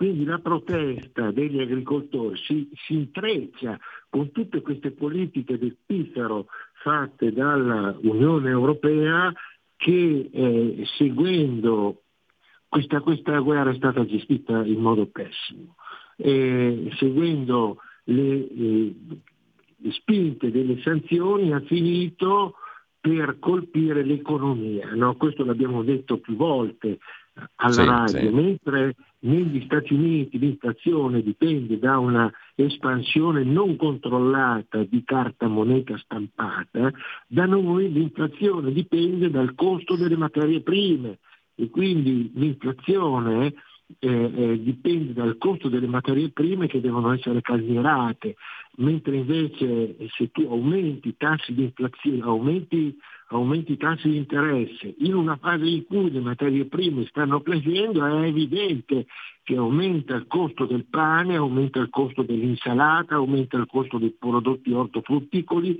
aumenta il costo della carne sostanzialmente, perché le sanzioni vanno a colpire le materie prime energetiche che sono alla base dell'agricoltura. Questo è evidente. Che poi in questa situazione ehm, fuori controllo, perché è fuori controllo. Tu vada a promettere 50 miliardi e ti domandi da dove li tiri fuori questi 50 miliardi sostanzialmente. No? Qui si tratta, non si capisce se queste promesse sono, sono un tanto per far dire qualcosa a qualcuno oppure se hanno un fondamento reale, perché con le situazioni che ci troviamo in Germania, in Francia, in Italia, in Spagna, che sta crescendo un po' di più peraltro, no? eh, ci domandiamo dov'è che si trovano queste, queste risorse aggiuntive, questi 50 miliardi di risorse aggiuntive che vengono sottratte, mm. sottratte dall'economia. Perché qual è il problema? Che tu potresti dare 50 miliardi se la tua economia generasse ricchezza. Ma nel momento in cui la tua economia, colpita dalle sanzioni, non genera ricchezza, ma genera eh, eh, crescita zero, evidentemente perché i tassi di crescita sono lo 0,5, sono lo 0,6, sono lo 0,7, insomma, no? È chiaro che con questi tassi di crescita tu non puoi disporre di una somma come quella promessa di 50 miliardi perché non sai dove andarla a trovare, insomma. Questa è un po' la situazione paradossale di un'Europa che si rallegra, tra virgolette. Il paradosso è che si rallegrano dei 50 miliardi mandati all'Ucraina l'Ucraina e non si stracciano le vesti per le proteste degli agricoltori che ti dicono signori guardate che qua con le vostre aumenti di tassi di mm. interesse, mm. tu cara Lagarde che non li vuoi diminuire, ci stai portando i costi delle materie prime fuori da una economicità, quindi rischiamo di perdere settori economici e, e quindi attenzione, per, rischiamo di perdere settori economici e posti di lavoro e posti di lavoro. Insomma. Ecco, allora, qui... professore, a proposito di posti di lavoro, visto che il, l'orologio segna già le 8.51, io vorrei, se sei d'accordo, uh, un tuo parere, ti chiedo un parere sulla vicenda Stellantis, che poi è la vecchia Fiat o quel che ne rimane, no? Eh, tra l'altro, proprio oggi io ho trovato molto interessante un articolo su Avvenire che mm, riprende una ricerca di Human Rights Watch che in un rapporto dedicato alle automobili e all'alluminio ci informa del fatto che l'alluminio che poi serve per le automobili dei big mondiali, da General Motors a Tesla, Toyota, Volkswagen, ma anche la BID cinese, no? che sta conquistando anche l'Italia. Avrei visto che sono spuntate come i funghi le vetrine automobilistiche della BID, casa di produzione dell'auto elettrica in Cina. Ebbene, l'alluminio è prodotto utilizzando gli internati uiguri, la minoranza musulmana duramente repressa in Cina, nei campi di lavoro. Ehm, noi tolleriamo francamente anche una, una, una, galera a cielo aperto come il Bangladesh, una fabbrica infame come quella della, della Apple, la Foxconn, eh, che è un, un, mostro, diciamo che nemmeno nelle visioni più oscene del capitalismo sfrenato si sarebbe potuto immaginare, ma esiste. Tolleriamo tante cose, ma quindi tolleriamo anche questa, no? che l'alluminio sia prodotto in Cina tramite schia- gli schiavi, giusto? Poi però se non mi dai i soldi pubblici ti licenzio in Italia, ti licenzio a Pomigliano, a Mirafiori. Eh, non allora, funziona, non basta roba. O ce la facciamo passare per buona un'altra volta? Il, il, discorso della Fiat, caro Giulio, è un discorso che inizia da quando è iniziata la Fiat. No? E quindi eh, tutte le... Eh, io adesso no, non mi ricordo, ma avevo fatto un calcolo di quanti soldi erano stati dati alla Fiat pro capite da ogni singolo italiano. No? Quindi eh, io adesso non me lo ricordo e mi fa male il cuore andare a vedere quanto gli abbiamo dato ogni singola persona pro capite. Eh, la, la Fiat è sempre stata finanziata dallo Stato italiano e ha sempre realizzato profitti privati, quindi soldi pubblici per realizzare dei profitti privati. Stessa, eh, le stesse fabbriche di Termini Merese eh, sono state costruite con appoggi eh, pubblici importanti, eh, Mirafiori anche, quindi tutte le fabbriche della Fiat sono state finanziate dallo Stato italiano, cioè dai contribuenti italiani, sottraendo ai contribuenti italiani una quota di risorse che avrebbero destinato a usi diversi rispetto a quelli di finanziare la Fiat. Ora, il problema vero qual è? Non è che lo Stato italiano ha dato i soldi alla Fiat, perché in fin dei conti questo ha consentito di generare posti di lavoro, occupazione, soprattutto al sud dove non ce n'era e quindi creare delle cattedrali nel deserto come Termini Merese, come altri, eccetera, ha consentito di tenere occupate delle persone che altrimenti sarebbero state disoccupate. Va bene? Quindi la politica dell'Italia nel sud è sempre stata questa, cioè di finanziare la disoccupazione con soldi pubblici, creando posti, tra virgolette, molto spesso inutili. Pensiamo alle guardie forestali di Reggio Calabria, di, de, della Calabria, che ha il maggior numero di guardie forestali in tutta Italia, insomma, no? Semplicemente si è spostato il discorso della disoccupazione a un discorso di sottoccupazione sostanzialmente. Quindi la, il, problema vero non è stato tanto quello di dare i soldi alla Fiat, ma di non avere la sufficiente capacità di governo dei soldi dati alla Fiat, la quale di volta in volta se ne è scivolata via fra le maglie dei tanti burocrati eh, dei tanti politici disposti a dire di sì senza rendersi conto di quello che facevano. Quindi la Fiat è, eh, come dicevo nella, in una trasmissione precedente, che era fabbrica italiana automobili Torino, adesso è diventata fabbrica francese automobili Parigi. Insomma, no? Mm. Quindi allora chi è che ha consentito questo? Eh, sono stati i politici, allora tu metti una, una, una, una, una gold, gold, gold, action per bloccare le, le, le uscite, insomma, no? perché alla fine tu finisci per perdere posti di lavoro che hai. Il paradosso qual è? Che tu finisci per perdere posti di lavoro che hai finanziato con i soldi del pubblico a vantaggio di una nazione dove vanno a costruire al posto della nostra.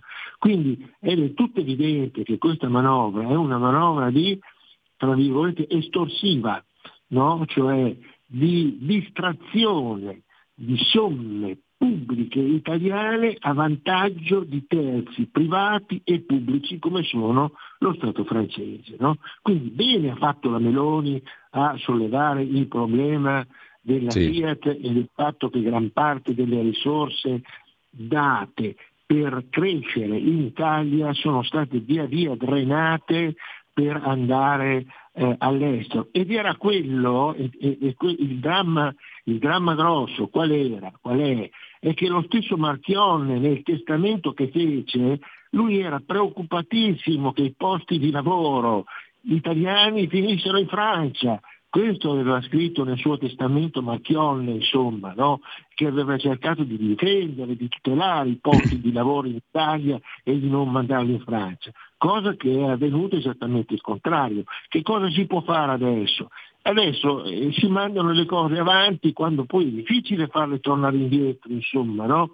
Le cose vanno monitorate passo dopo passo e se necessario usare delle azioni non diplomatiche ma di forza, di coraggio, di, di, di, politica, di politica, centrata sulle idee, sul, sul, su, su, messaggi forti, insomma, no? Mentre qui noi stiamo perdendo, uh, stiamo perdendo per colpa delle, delle politiche eh, europee stiamo perdendo nel settore dell'agricoltura, stiamo perdendo nel settore della produzione perché eh, diverse aziende si sono dislocate all'estero, anche se adesso bisognerebbe fare una politica, e questo è il governo che è chiamato a fare, una politica di richiamo delle aziende all'estero richiamandole in Italia e favorendo il loro ritorno con delle... Ecco, eh, professore, con, eh, l'ultima questione, a proposito di questo, questo era un intento no, dichiarato anche dal, dal, governo attuale, poi bisognerà tradurlo in atto.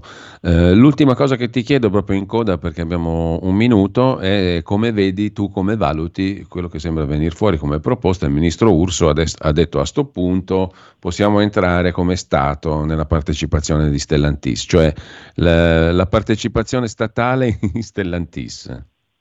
Fiat, eh beh, quello che Fiat. ha fatto la Francia. Quindi se l'ha fatto la Francia non si vede perché non lo dobbiamo fare noi, insomma, no? Mm. Cioè è chiaro che di fronte a una manovra che in modo sottile e continuo eh, ti porta via quello che hai in mano, tu devi mettere uno stop altrimenti un po' oggi, un po' domani, un po' dopodomani, tu domani eh, fra, fra, fra, fra un po' ti ritrovi senza niente in mano. Quindi questa politica di, di distrazione di risorse pubbliche, qui stiamo parlando, attenzione, qui stiamo parlando del fatto che noi stiamo in questo modo consentendo la distrazione di immense risorse pubbliche destinate all'attività produttiva italiana, le stiamo distraendo progressivamente per consegnarle a un paese straniero che non ci vuole neanche molto bene. Insomma, no? Quindi questa è una, una scelta, secondo me, profondamente giusta e che ci si confronti perché alla fine in questo confronto avanti così alla chetichella di nascosto un po' tra l'Italia, un po' tra la Francia, un po' tra l'Olanda, un po' tra l'Inghilterra, si finisce che noi perdiamo i posti di lavoro che abbiamo profumatamente pagato, e questa è la realtà, e se non li avessimo pagati potremmo anche dire, beh vabbè, eh, è stata una scelta imprenditoriale di un imprenditore che ci ha messo i soldi, siccome i soldi erano suoi ha deciso di tirarli via. La realtà è che quei soldi sono dei contribuenti italiani, quindi, allora, eh... professore, dobbiamo salutarci qua. Io ti ringrazio come sempre per la consueta disponibilità, chiarezza anche e soprattutto diciamo mm, un punto di vista che non è esattamente comune, no? mainstream come si suol dire adesso. Professore, grazie ancora, grazie a Fabrizio Pezzani, ci teniamo in contatto. Buona fine grazie, settimana. Buona giornata a tutti. E intanto adesso facciamo un piccolo stacco e musicalmente ci facciamo accompagnare, calendario sempre alla mano, da Gioacchino Rossini, l'opera Semiramide. 2 febbraio 1823 viene rappresentata per la prima volta a Venezia. Noi ci ascoltiamo l'Overture. Stai ascoltando Radio Libertà, la tua voce libera, senza filtri né censure, la tua radio.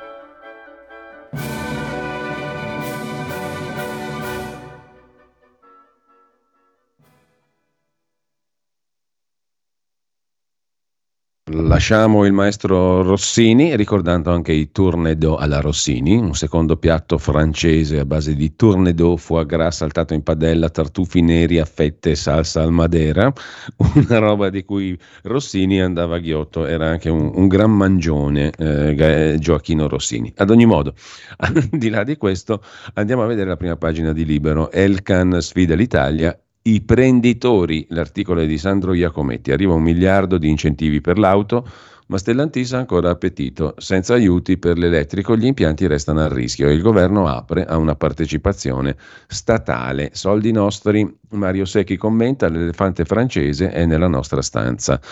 Mentre invece in primo piano c'è anche il pezzo di Daniele Capezzone su Già santificata Ilaria d'Ungheria, la campagna della sinistra per la Salis degenera, e Brunella Bolloli. Il padre però era un destrorso. Tifava per Orban il papà di Ilaria Salis, anche lui attivista ma di destra. Per mezzo miliardo invece fine di un'epoca Villa Certosa ora è in vendita e sberla alla RAI Amadeus andrà da Fazio, come notava Luigi Mascheroni. L'intervista a Flavio Briatore, Hamilton in Ferrari non basta per vincere e poi Francesco Specchia, le Nazioni Unite, l'ONU piena di raccomandati, parola di Einstein, il genio della fisica stroncò nel lontano 1923 le future Nazioni Unite, scrive Libero. Andiamo a vedere anche la prima pagina di Italia oggi del direttore Magnaschi. Sergio, l'amministratore delegato della RAI. La RAI è da scongelare, dice l'amministratore della TV di Stato, secondo il quale un manager interno può realizzare un percorso basato sulla discontinuità. Come ho fatto in radiofonia, forse servono le direzioni di rete. Noi volevamo privatizzarla, noi popolo, nel 93. Nel 93 sono passati 30 anni buoni, 31 anni, da che abbiamo fatto il referendum, consentitemi di ridere, per la privatizzazione della RAI. D'Alema tira la volata a Giuseppe Conte, è un progressista votato da operai molto più di quanto non sia il PD, scrive Claudio Velardi, a suo tempo appunto consigliere di D'Alema, Spin Doctor di D'Alema e poi sempre dalla prima pagina di Italia Oggi il magazzino delle cartelle esatoriali sfonda i 1200 miliardi ma il 92% non è recuperabile. Cartelle esatoriali a 1200 miliardi di euro, una cifra bestiale, ma circa il 92% è da stralciare perché irrecuperabile. Oltre carichi oggetto di regolare dilazione, il cui valore è di 18,8 miliardi di euro, solo 101,7 miliardi risultano potenzialmente ancora riscuotibili, lo ha detto il direttore dell'Agenzia delle Entrate Ruffini durante un incontro con la stampa. Il vice ministro dell'Economia Leo ha invece smorzato i toni sugli effetti della mancata accettazione del concordato preventivo biennale, specificando che non vi saranno controlli automatici contro chi non sottoscrive il patto con il fisco. Andiamo a vedere anche il Sole 24 Ore che apre proprio su questo tema, recuperabile l'8% delle tasse non pagate, il 92% è irrecuperabile. E il vice ministro Leo dice dal concordato i fondi per tagliare le aliquote dell'IRPEF, l'inflazione rimbalza a sorpresa, i dati di gennaio più 0,8%. Il foglio mette in primo piano una riflessione controcorrente del direttore Cerasa sul sui trattori, sull'Europa e sull'agricoltura, mercato, Europa e globalizzazione, gli agricoltori in piazza combattono contro tutto ciò che ha permesso all'agricoltura di prosperare nel mondo. C'è poi un pezzo di Salvatore Merlo dedicato a Salvini, definito il lesso padano. Salvini è messo così male che perfino Alemanno ora pensa di non candidarsi più con lui, scrive il foglio. Eh, invece, notizia del giorno, il ritorno di Gianbruno, questa è la cosa più importante della prima pagina del Fatto Quotidiano, l'ex eh, di Giorgia Meloni è vice nel suo talk show a Rete 4, Diario del giorno. Da due settimane l'ex compagno di Giorgia Meloni suggerisce al conduttore Giuseppe Brindisi nella trasmissione pomeridiana, si prende molte licenze, questo è una, un fatto, una notizia fondamentale. Mentre c'è una pagina dedicata a Matteo Salvini anche sulla stampa di Torino, il retroscena di Francesco Olivo, Salvini lotta continua, dall'Europa alle tasse ai migranti, passando per le armi le armi e le riforme, la strategia è scavalcare Meloni a destra. Nervosismo di Fratelli d'Italia che dicono sono pretesti quelli di Salvini. È l'anteprima di una campagna elettorale giocata in attacco per le europee per recuperare terreno. Per i vertici di Fratelli d'Italia gli atteggiamenti della Lega sono ostruzionistici. Dopodiché c'è la storia di Andrea Crippa e Anna Falchi che hanno una liaison amorosa tra l'altro il nostro direttore Giovanni Sallusti ieri ci ha giocato sopra, ha fatto una, una, perla che trovate, diciamo così, una perla di gossip ovviamente che trovate anche sulla pagina Facebook di Radio Libertà, Anna Falchi e il macismo del vice di Salvini nel commento di Asia Neumann Dayan sulla stampa perché il vice di Salvini in questa telefonata con Giovanni Sallusti che trovate anche sulla pagina Facebook di Radio Libertà, um, sostanzialmente tenuto a sottolineare che lui è un eterosessuale, eccetera, eccetera. Quindi è un macio, è un, un macio brianzolo. È evidente che sono eterosessuale, spero che non diventi un problema, dice Andrea Crippa. E questa roba qui è, è, da, ma, è da macio, è, è un atteggiamento, sono parole maciste ehm, maciste con la H in mezzo naturalmente, mentre la forza che manca a Salvini è l'oggetto della riflessione, diciamo così, molto ponderosa eh, di Stefano Folli a pagina 27 di Repubblica. Un esercizio un po' futile, dice il ponderoso politologo, eh, analista politico di Repubblica, eppure è necessario questo esercizio un po' futile, quale? Quello di segnalare le quotidiane rincorse a destra di Salvini. Mentre invece a proposito di giornalisti, per le europee Paolo Berizzi, il cronista di Repubblica dal netto profilo antifascista, e probabilmente sarà candidato per il PD in Europa al prossimo giro, così come l'ex direttore, un altro papabile, di Avvenire, Marco Tarquinio, una delle firme più conosciute dell'informazione cattolica. La sua candidatura è stata proposta dal vice capogruppo del Partito Democratico. Quasi certa anche la candidatura della figlia di Gino Strada, fondatore di Emergency, Cecilia Strada e poi Sandro Ruotolo, che ormai è un classico per il Partito Democratico in Europa. Su Avvenire, a proposito di Marco Tarquinio, che non è più il direttore, ma sarà il prossimo parlamentare europeo del PD, eh, su Avvenire abbiamo più di mille trattori che invadono Bruxelles, il bel pezzo di Paolo Alfieri che fa il punto mm, anche sullo scontro fra Francia e Germania sull'apertura al Mercosur, cioè ai mercati sudamericani. La protesta degli agricoltori ha circondato il Consiglio europeo, ha ottenuto per ora solo alcune concessioni sull'uso dei terreni. Sulla questione vi segnalo anche l'intervista sulla stampa di Torino al presidente di Confagricoltura Massimiliano Giansanti. L'Europa ha sbagliato tutto, ci obbliga a produrre meno, così siamo fuori mercato, manca una visione e la carne coltivata è l'ultima follia dell'Unione Europea. Il 26 saremo a Bruxelles, vogliamo produrre in modo competitivo. La Francia fa politiche autarchiche, ma non credo che questa sia la strada giusta. Due pagine invece di intervista ad Antonio Di Pietro che parla anche della sua attività di contadino, oggi 74enne, l'Unione Europea non può imporre regole uguali per piccoli e grandi coltivatori. I trattori hanno ragione. Mani Pulite è stata stravolta. Due pagine dedica il Corriere a Stellantis e al governo. È scontro aperto. Tavares chiede sussidi o le fabbriche sono a rischio e Urso dice vabbè entriamo come Stato la mappa dei bonus e tutto il resto. Cassino Mirafiori, in Italia ancora 43.000 posti in bilico, erano 51.000 nel 21, l'anno della fusione, sono già diminuiti di 8.000 e 71.000 nel 2004, pensa un po'. Ma c'è anche la questione Telecom, offerta di Stato da 700 milioni, la proposta del ministro dell'economia Giorgetti, doppia opzione per cedere Sparkle, che è la società importantissima perché ha tutti i cavi sottomarini internazionali e il traffico internet. La proposta del Ministero dell'economia prevede anche la possibilità per il gruppo Telecom di mantenere una quota. Altra partita aperta. Vi segnalo in chiusura un assai interessante articolo della professoressa eh, ordinaria di filosofia del diritto all'università LUMSA, Laura Palazzani, sul microchip di Elon Musk nel cervello. Dietro la terapia c'è l'ombra del potenziamento senza etica L'entusiasmo di Musk per il chip nel cervello accende speranze ma anche timori. L'esperimento manca di trasparenza su aspetti fondamentali, dal tipo di consenso espresso dal paziente al vero obiettivo dell'impianto. Serve un'approfondita riflessione morale che ispiri anche regole per il settore, nell'auspicio che non arrivino troppo tardi, come altre volte è avvenuto nell'ambito della tecnoscienza, scrive la professoressa Palazzani mentre è attiva da oggi, la verità ce lo ricorda, la petizione pubblica per fermare il golpe sanitario. L'associazione Verità Nascoste lancia l'iniziativa contro il trattato pandemico sponsorizzato dall'Organizzazione Mondiale della Sanità e le modifiche ai regolamenti. In una lettera, in una lettera aperta si chiede chiarezza sulla posizione italiana e l'accesso ai documenti aggiornati. Il golpe sanitario. L'Organizzazione Mondiale della Sanità a maggio potrà decidere sulla nostra libertà di movimento se per spostarci avremo bisogno del passaporto vaccinale, ma non solo.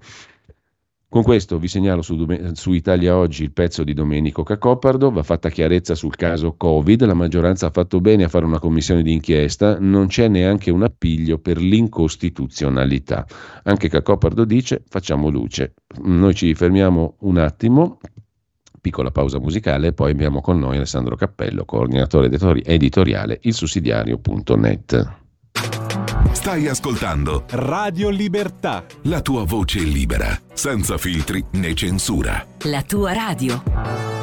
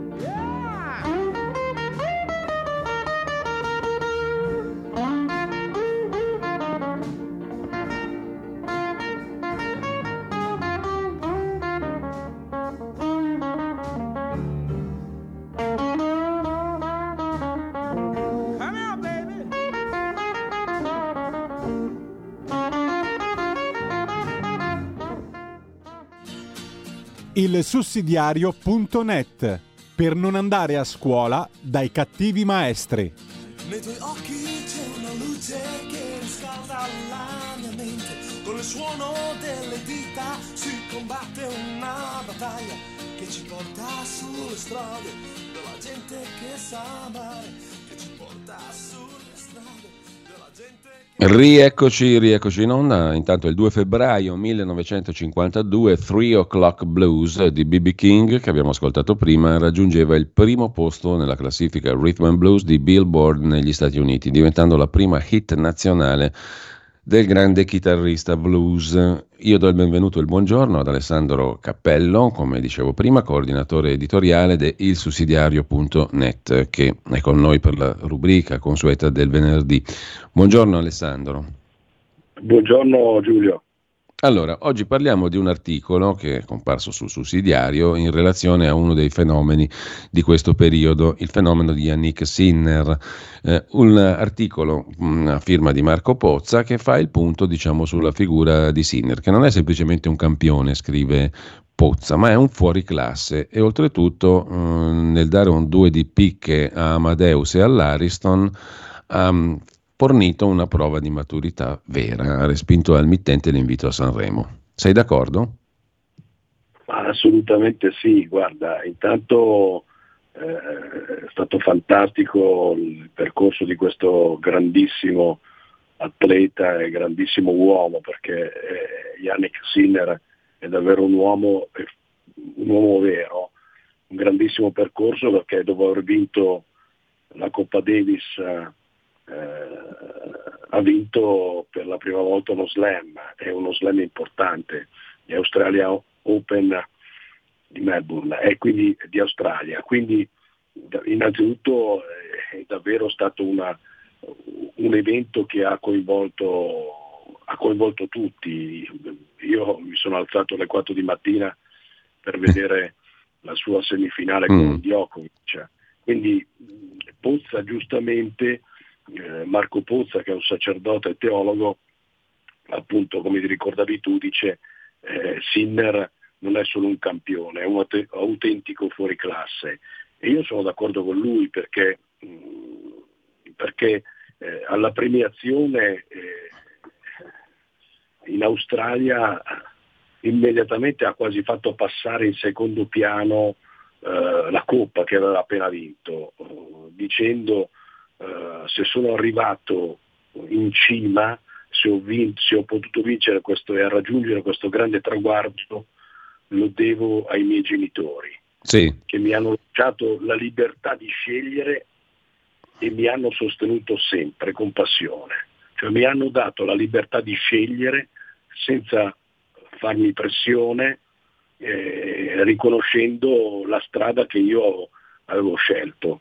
Quindi diciamo è un fuoriclasse eh, Sinner perché eh, in questo riconosce eh, come siano più importanti delle vittorie i propri legami, tant'è che appunto quando lui parla di sé, parla dei suoi genitori, parla del fratello che è stato adottato dalla sua famiglia, parla di un suo grande amico di infanzia e quindi eh, come dire, mette in primo piano eh, il, il, il valore dell'essere uomo, di essere un uomo vero, eh, mette in primo piano il valore eh, di appartenere a qualcuno, a qualcuno che ti vuole bene per quello che sei e non per quello che riesci a ottenere, non perché vinci, non perché sei performante, ma perché sei voluto bene, perché sei voluto bene così come sei. E quindi questo è davvero, come dire, eh, l'altra faccia del, del, della, della medaglia di un grandissimo atleta, di un grandissimo ragazzo che oltre a dare il massimo a livelli altissimi sul campo eh, di tennis, fa vedere che ha una stoffa umana da fuori classe. Insomma, c'è una notazione interessante che fa Marco Pozzo in questo articolo. No? L'impressione, scrive Pozzo, è che questo ragazzo, avendo avuto la possibilità di giocarsi la sua libertà fin da piccolo, abbia le idee chiare su chi voglia diventare, se il più grande tennista possibile della storia o uno che servendosi del tennis si è aperto le porte che ti traghettano nelle logiche della fama e della popolarità.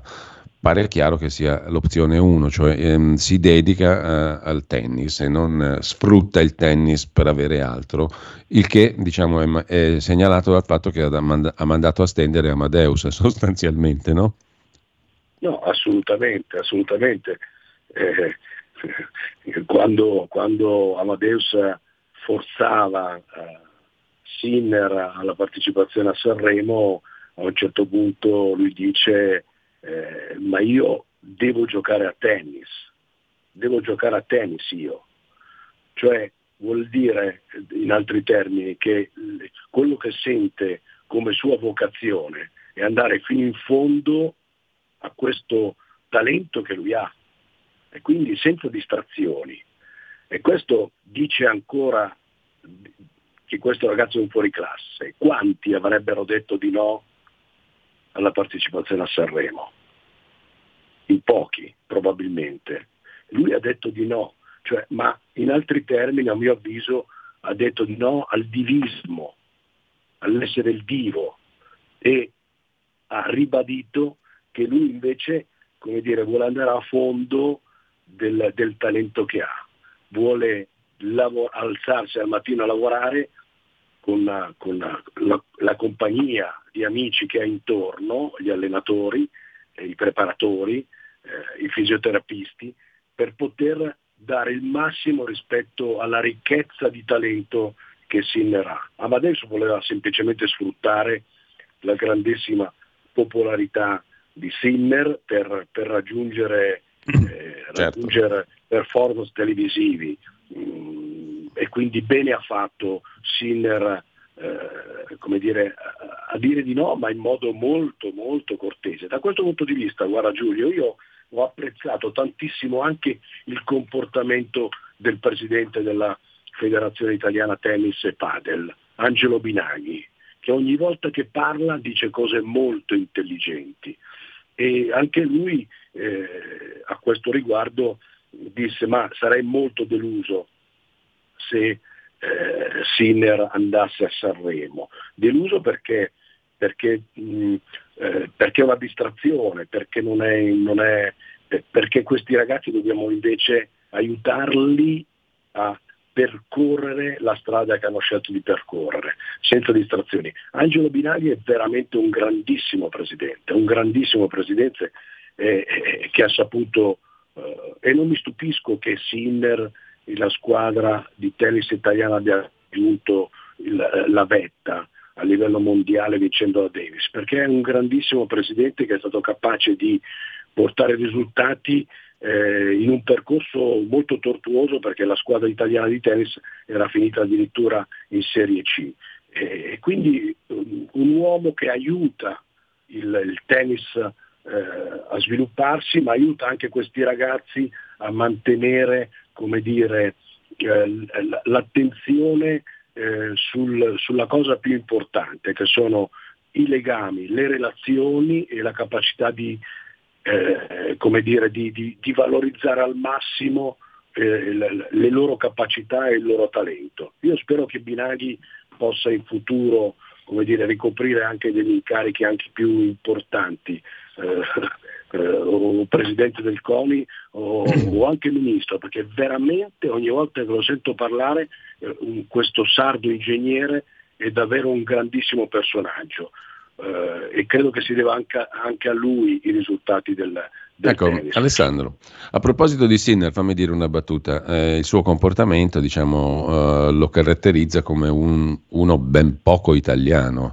visto che comunque ha ricevuto gli onorificenze, gli altri anche pubbliche, è stato ricevuto dal presidente Mattarella, insomma è diventato un eroe nazionale, però possiamo dire che è ben poco italiano, essendo tra l'altro anche sud tirolese, non mi riferisco al domicilio fiscale a Monte Carlo, cosa che ha fatto benissimo a fare, l'hanno fatto tutti, praticamente quelli che hanno potuto, gli sportivi di un certo livello. Comunque al di là di questo mi riferisco proprio all'essenza del carattere. Uno potrebbe fare la battuta, quello non è un italiano, e infatti è un sud tirolese, o sbaglio, è troppo, è esagerato eh. secondo te? Ma guarda, a mio avviso eh, è molto esagerato, è chiaro che eh, quel territorio ha una certa tradizione eh, e quindi è da riconoscere, ma Sinner ha, dire, più volte eh, affermato di sentirsi italiano, di sentirsi orgogliosamente italiano. Certo, se a qualcuno questo tipo di italiano dà fastidio perché sono altre eh, come dire, i, i, valori che persegue, allora io preferisco preferisco Yannick Sinner eh, nato dove è nato piuttosto che eh, qualcun altro che magari è nato in altre parti d'Italia. Io credo che l'umiltà, la capacità del, di lavoro di questo ragazzo, la capacità di, di interessarsi anche agli altri giovani, perché lui, eh, lo ricordo, eh, sta, ha un progetto per difendere i, i, i giovani eh, dai social, ad esempio, cioè anche delle, eh, è più proiettato a, al lavoro che a far vedere che lavora. E mm. questo sì, dovrebbe sì. essere riferimento a molti che dovrebbero parlare di meno e lavorare di più. E poi allora... insegna tantissimo ai nostri giovani che non è importante il risultato, non è importante vincere, l'importante è lavorare, avere umiltà, avere la capacità di, di, imparare anche dalla sconfitta, perché a volte si impara di più dalla sconfitta che dalla vittoria e che alla fine eh, quello che conta è che un, uno eh, dà il meglio di sé. Poi l'esito potrà essere una vittoria, potrà essere una sconfitta, ma si, si imparerà sia dall'una che dall'altro, che dall'altro risultato. Allora, Alessandro, io ti ringrazio, grazie ad Alessandro Cappello, coordinatore editoriale il sussidiario.net e buona fine di settimana Alessandro, grazie ancora. Buongiorno a te e ai radioascoltatori.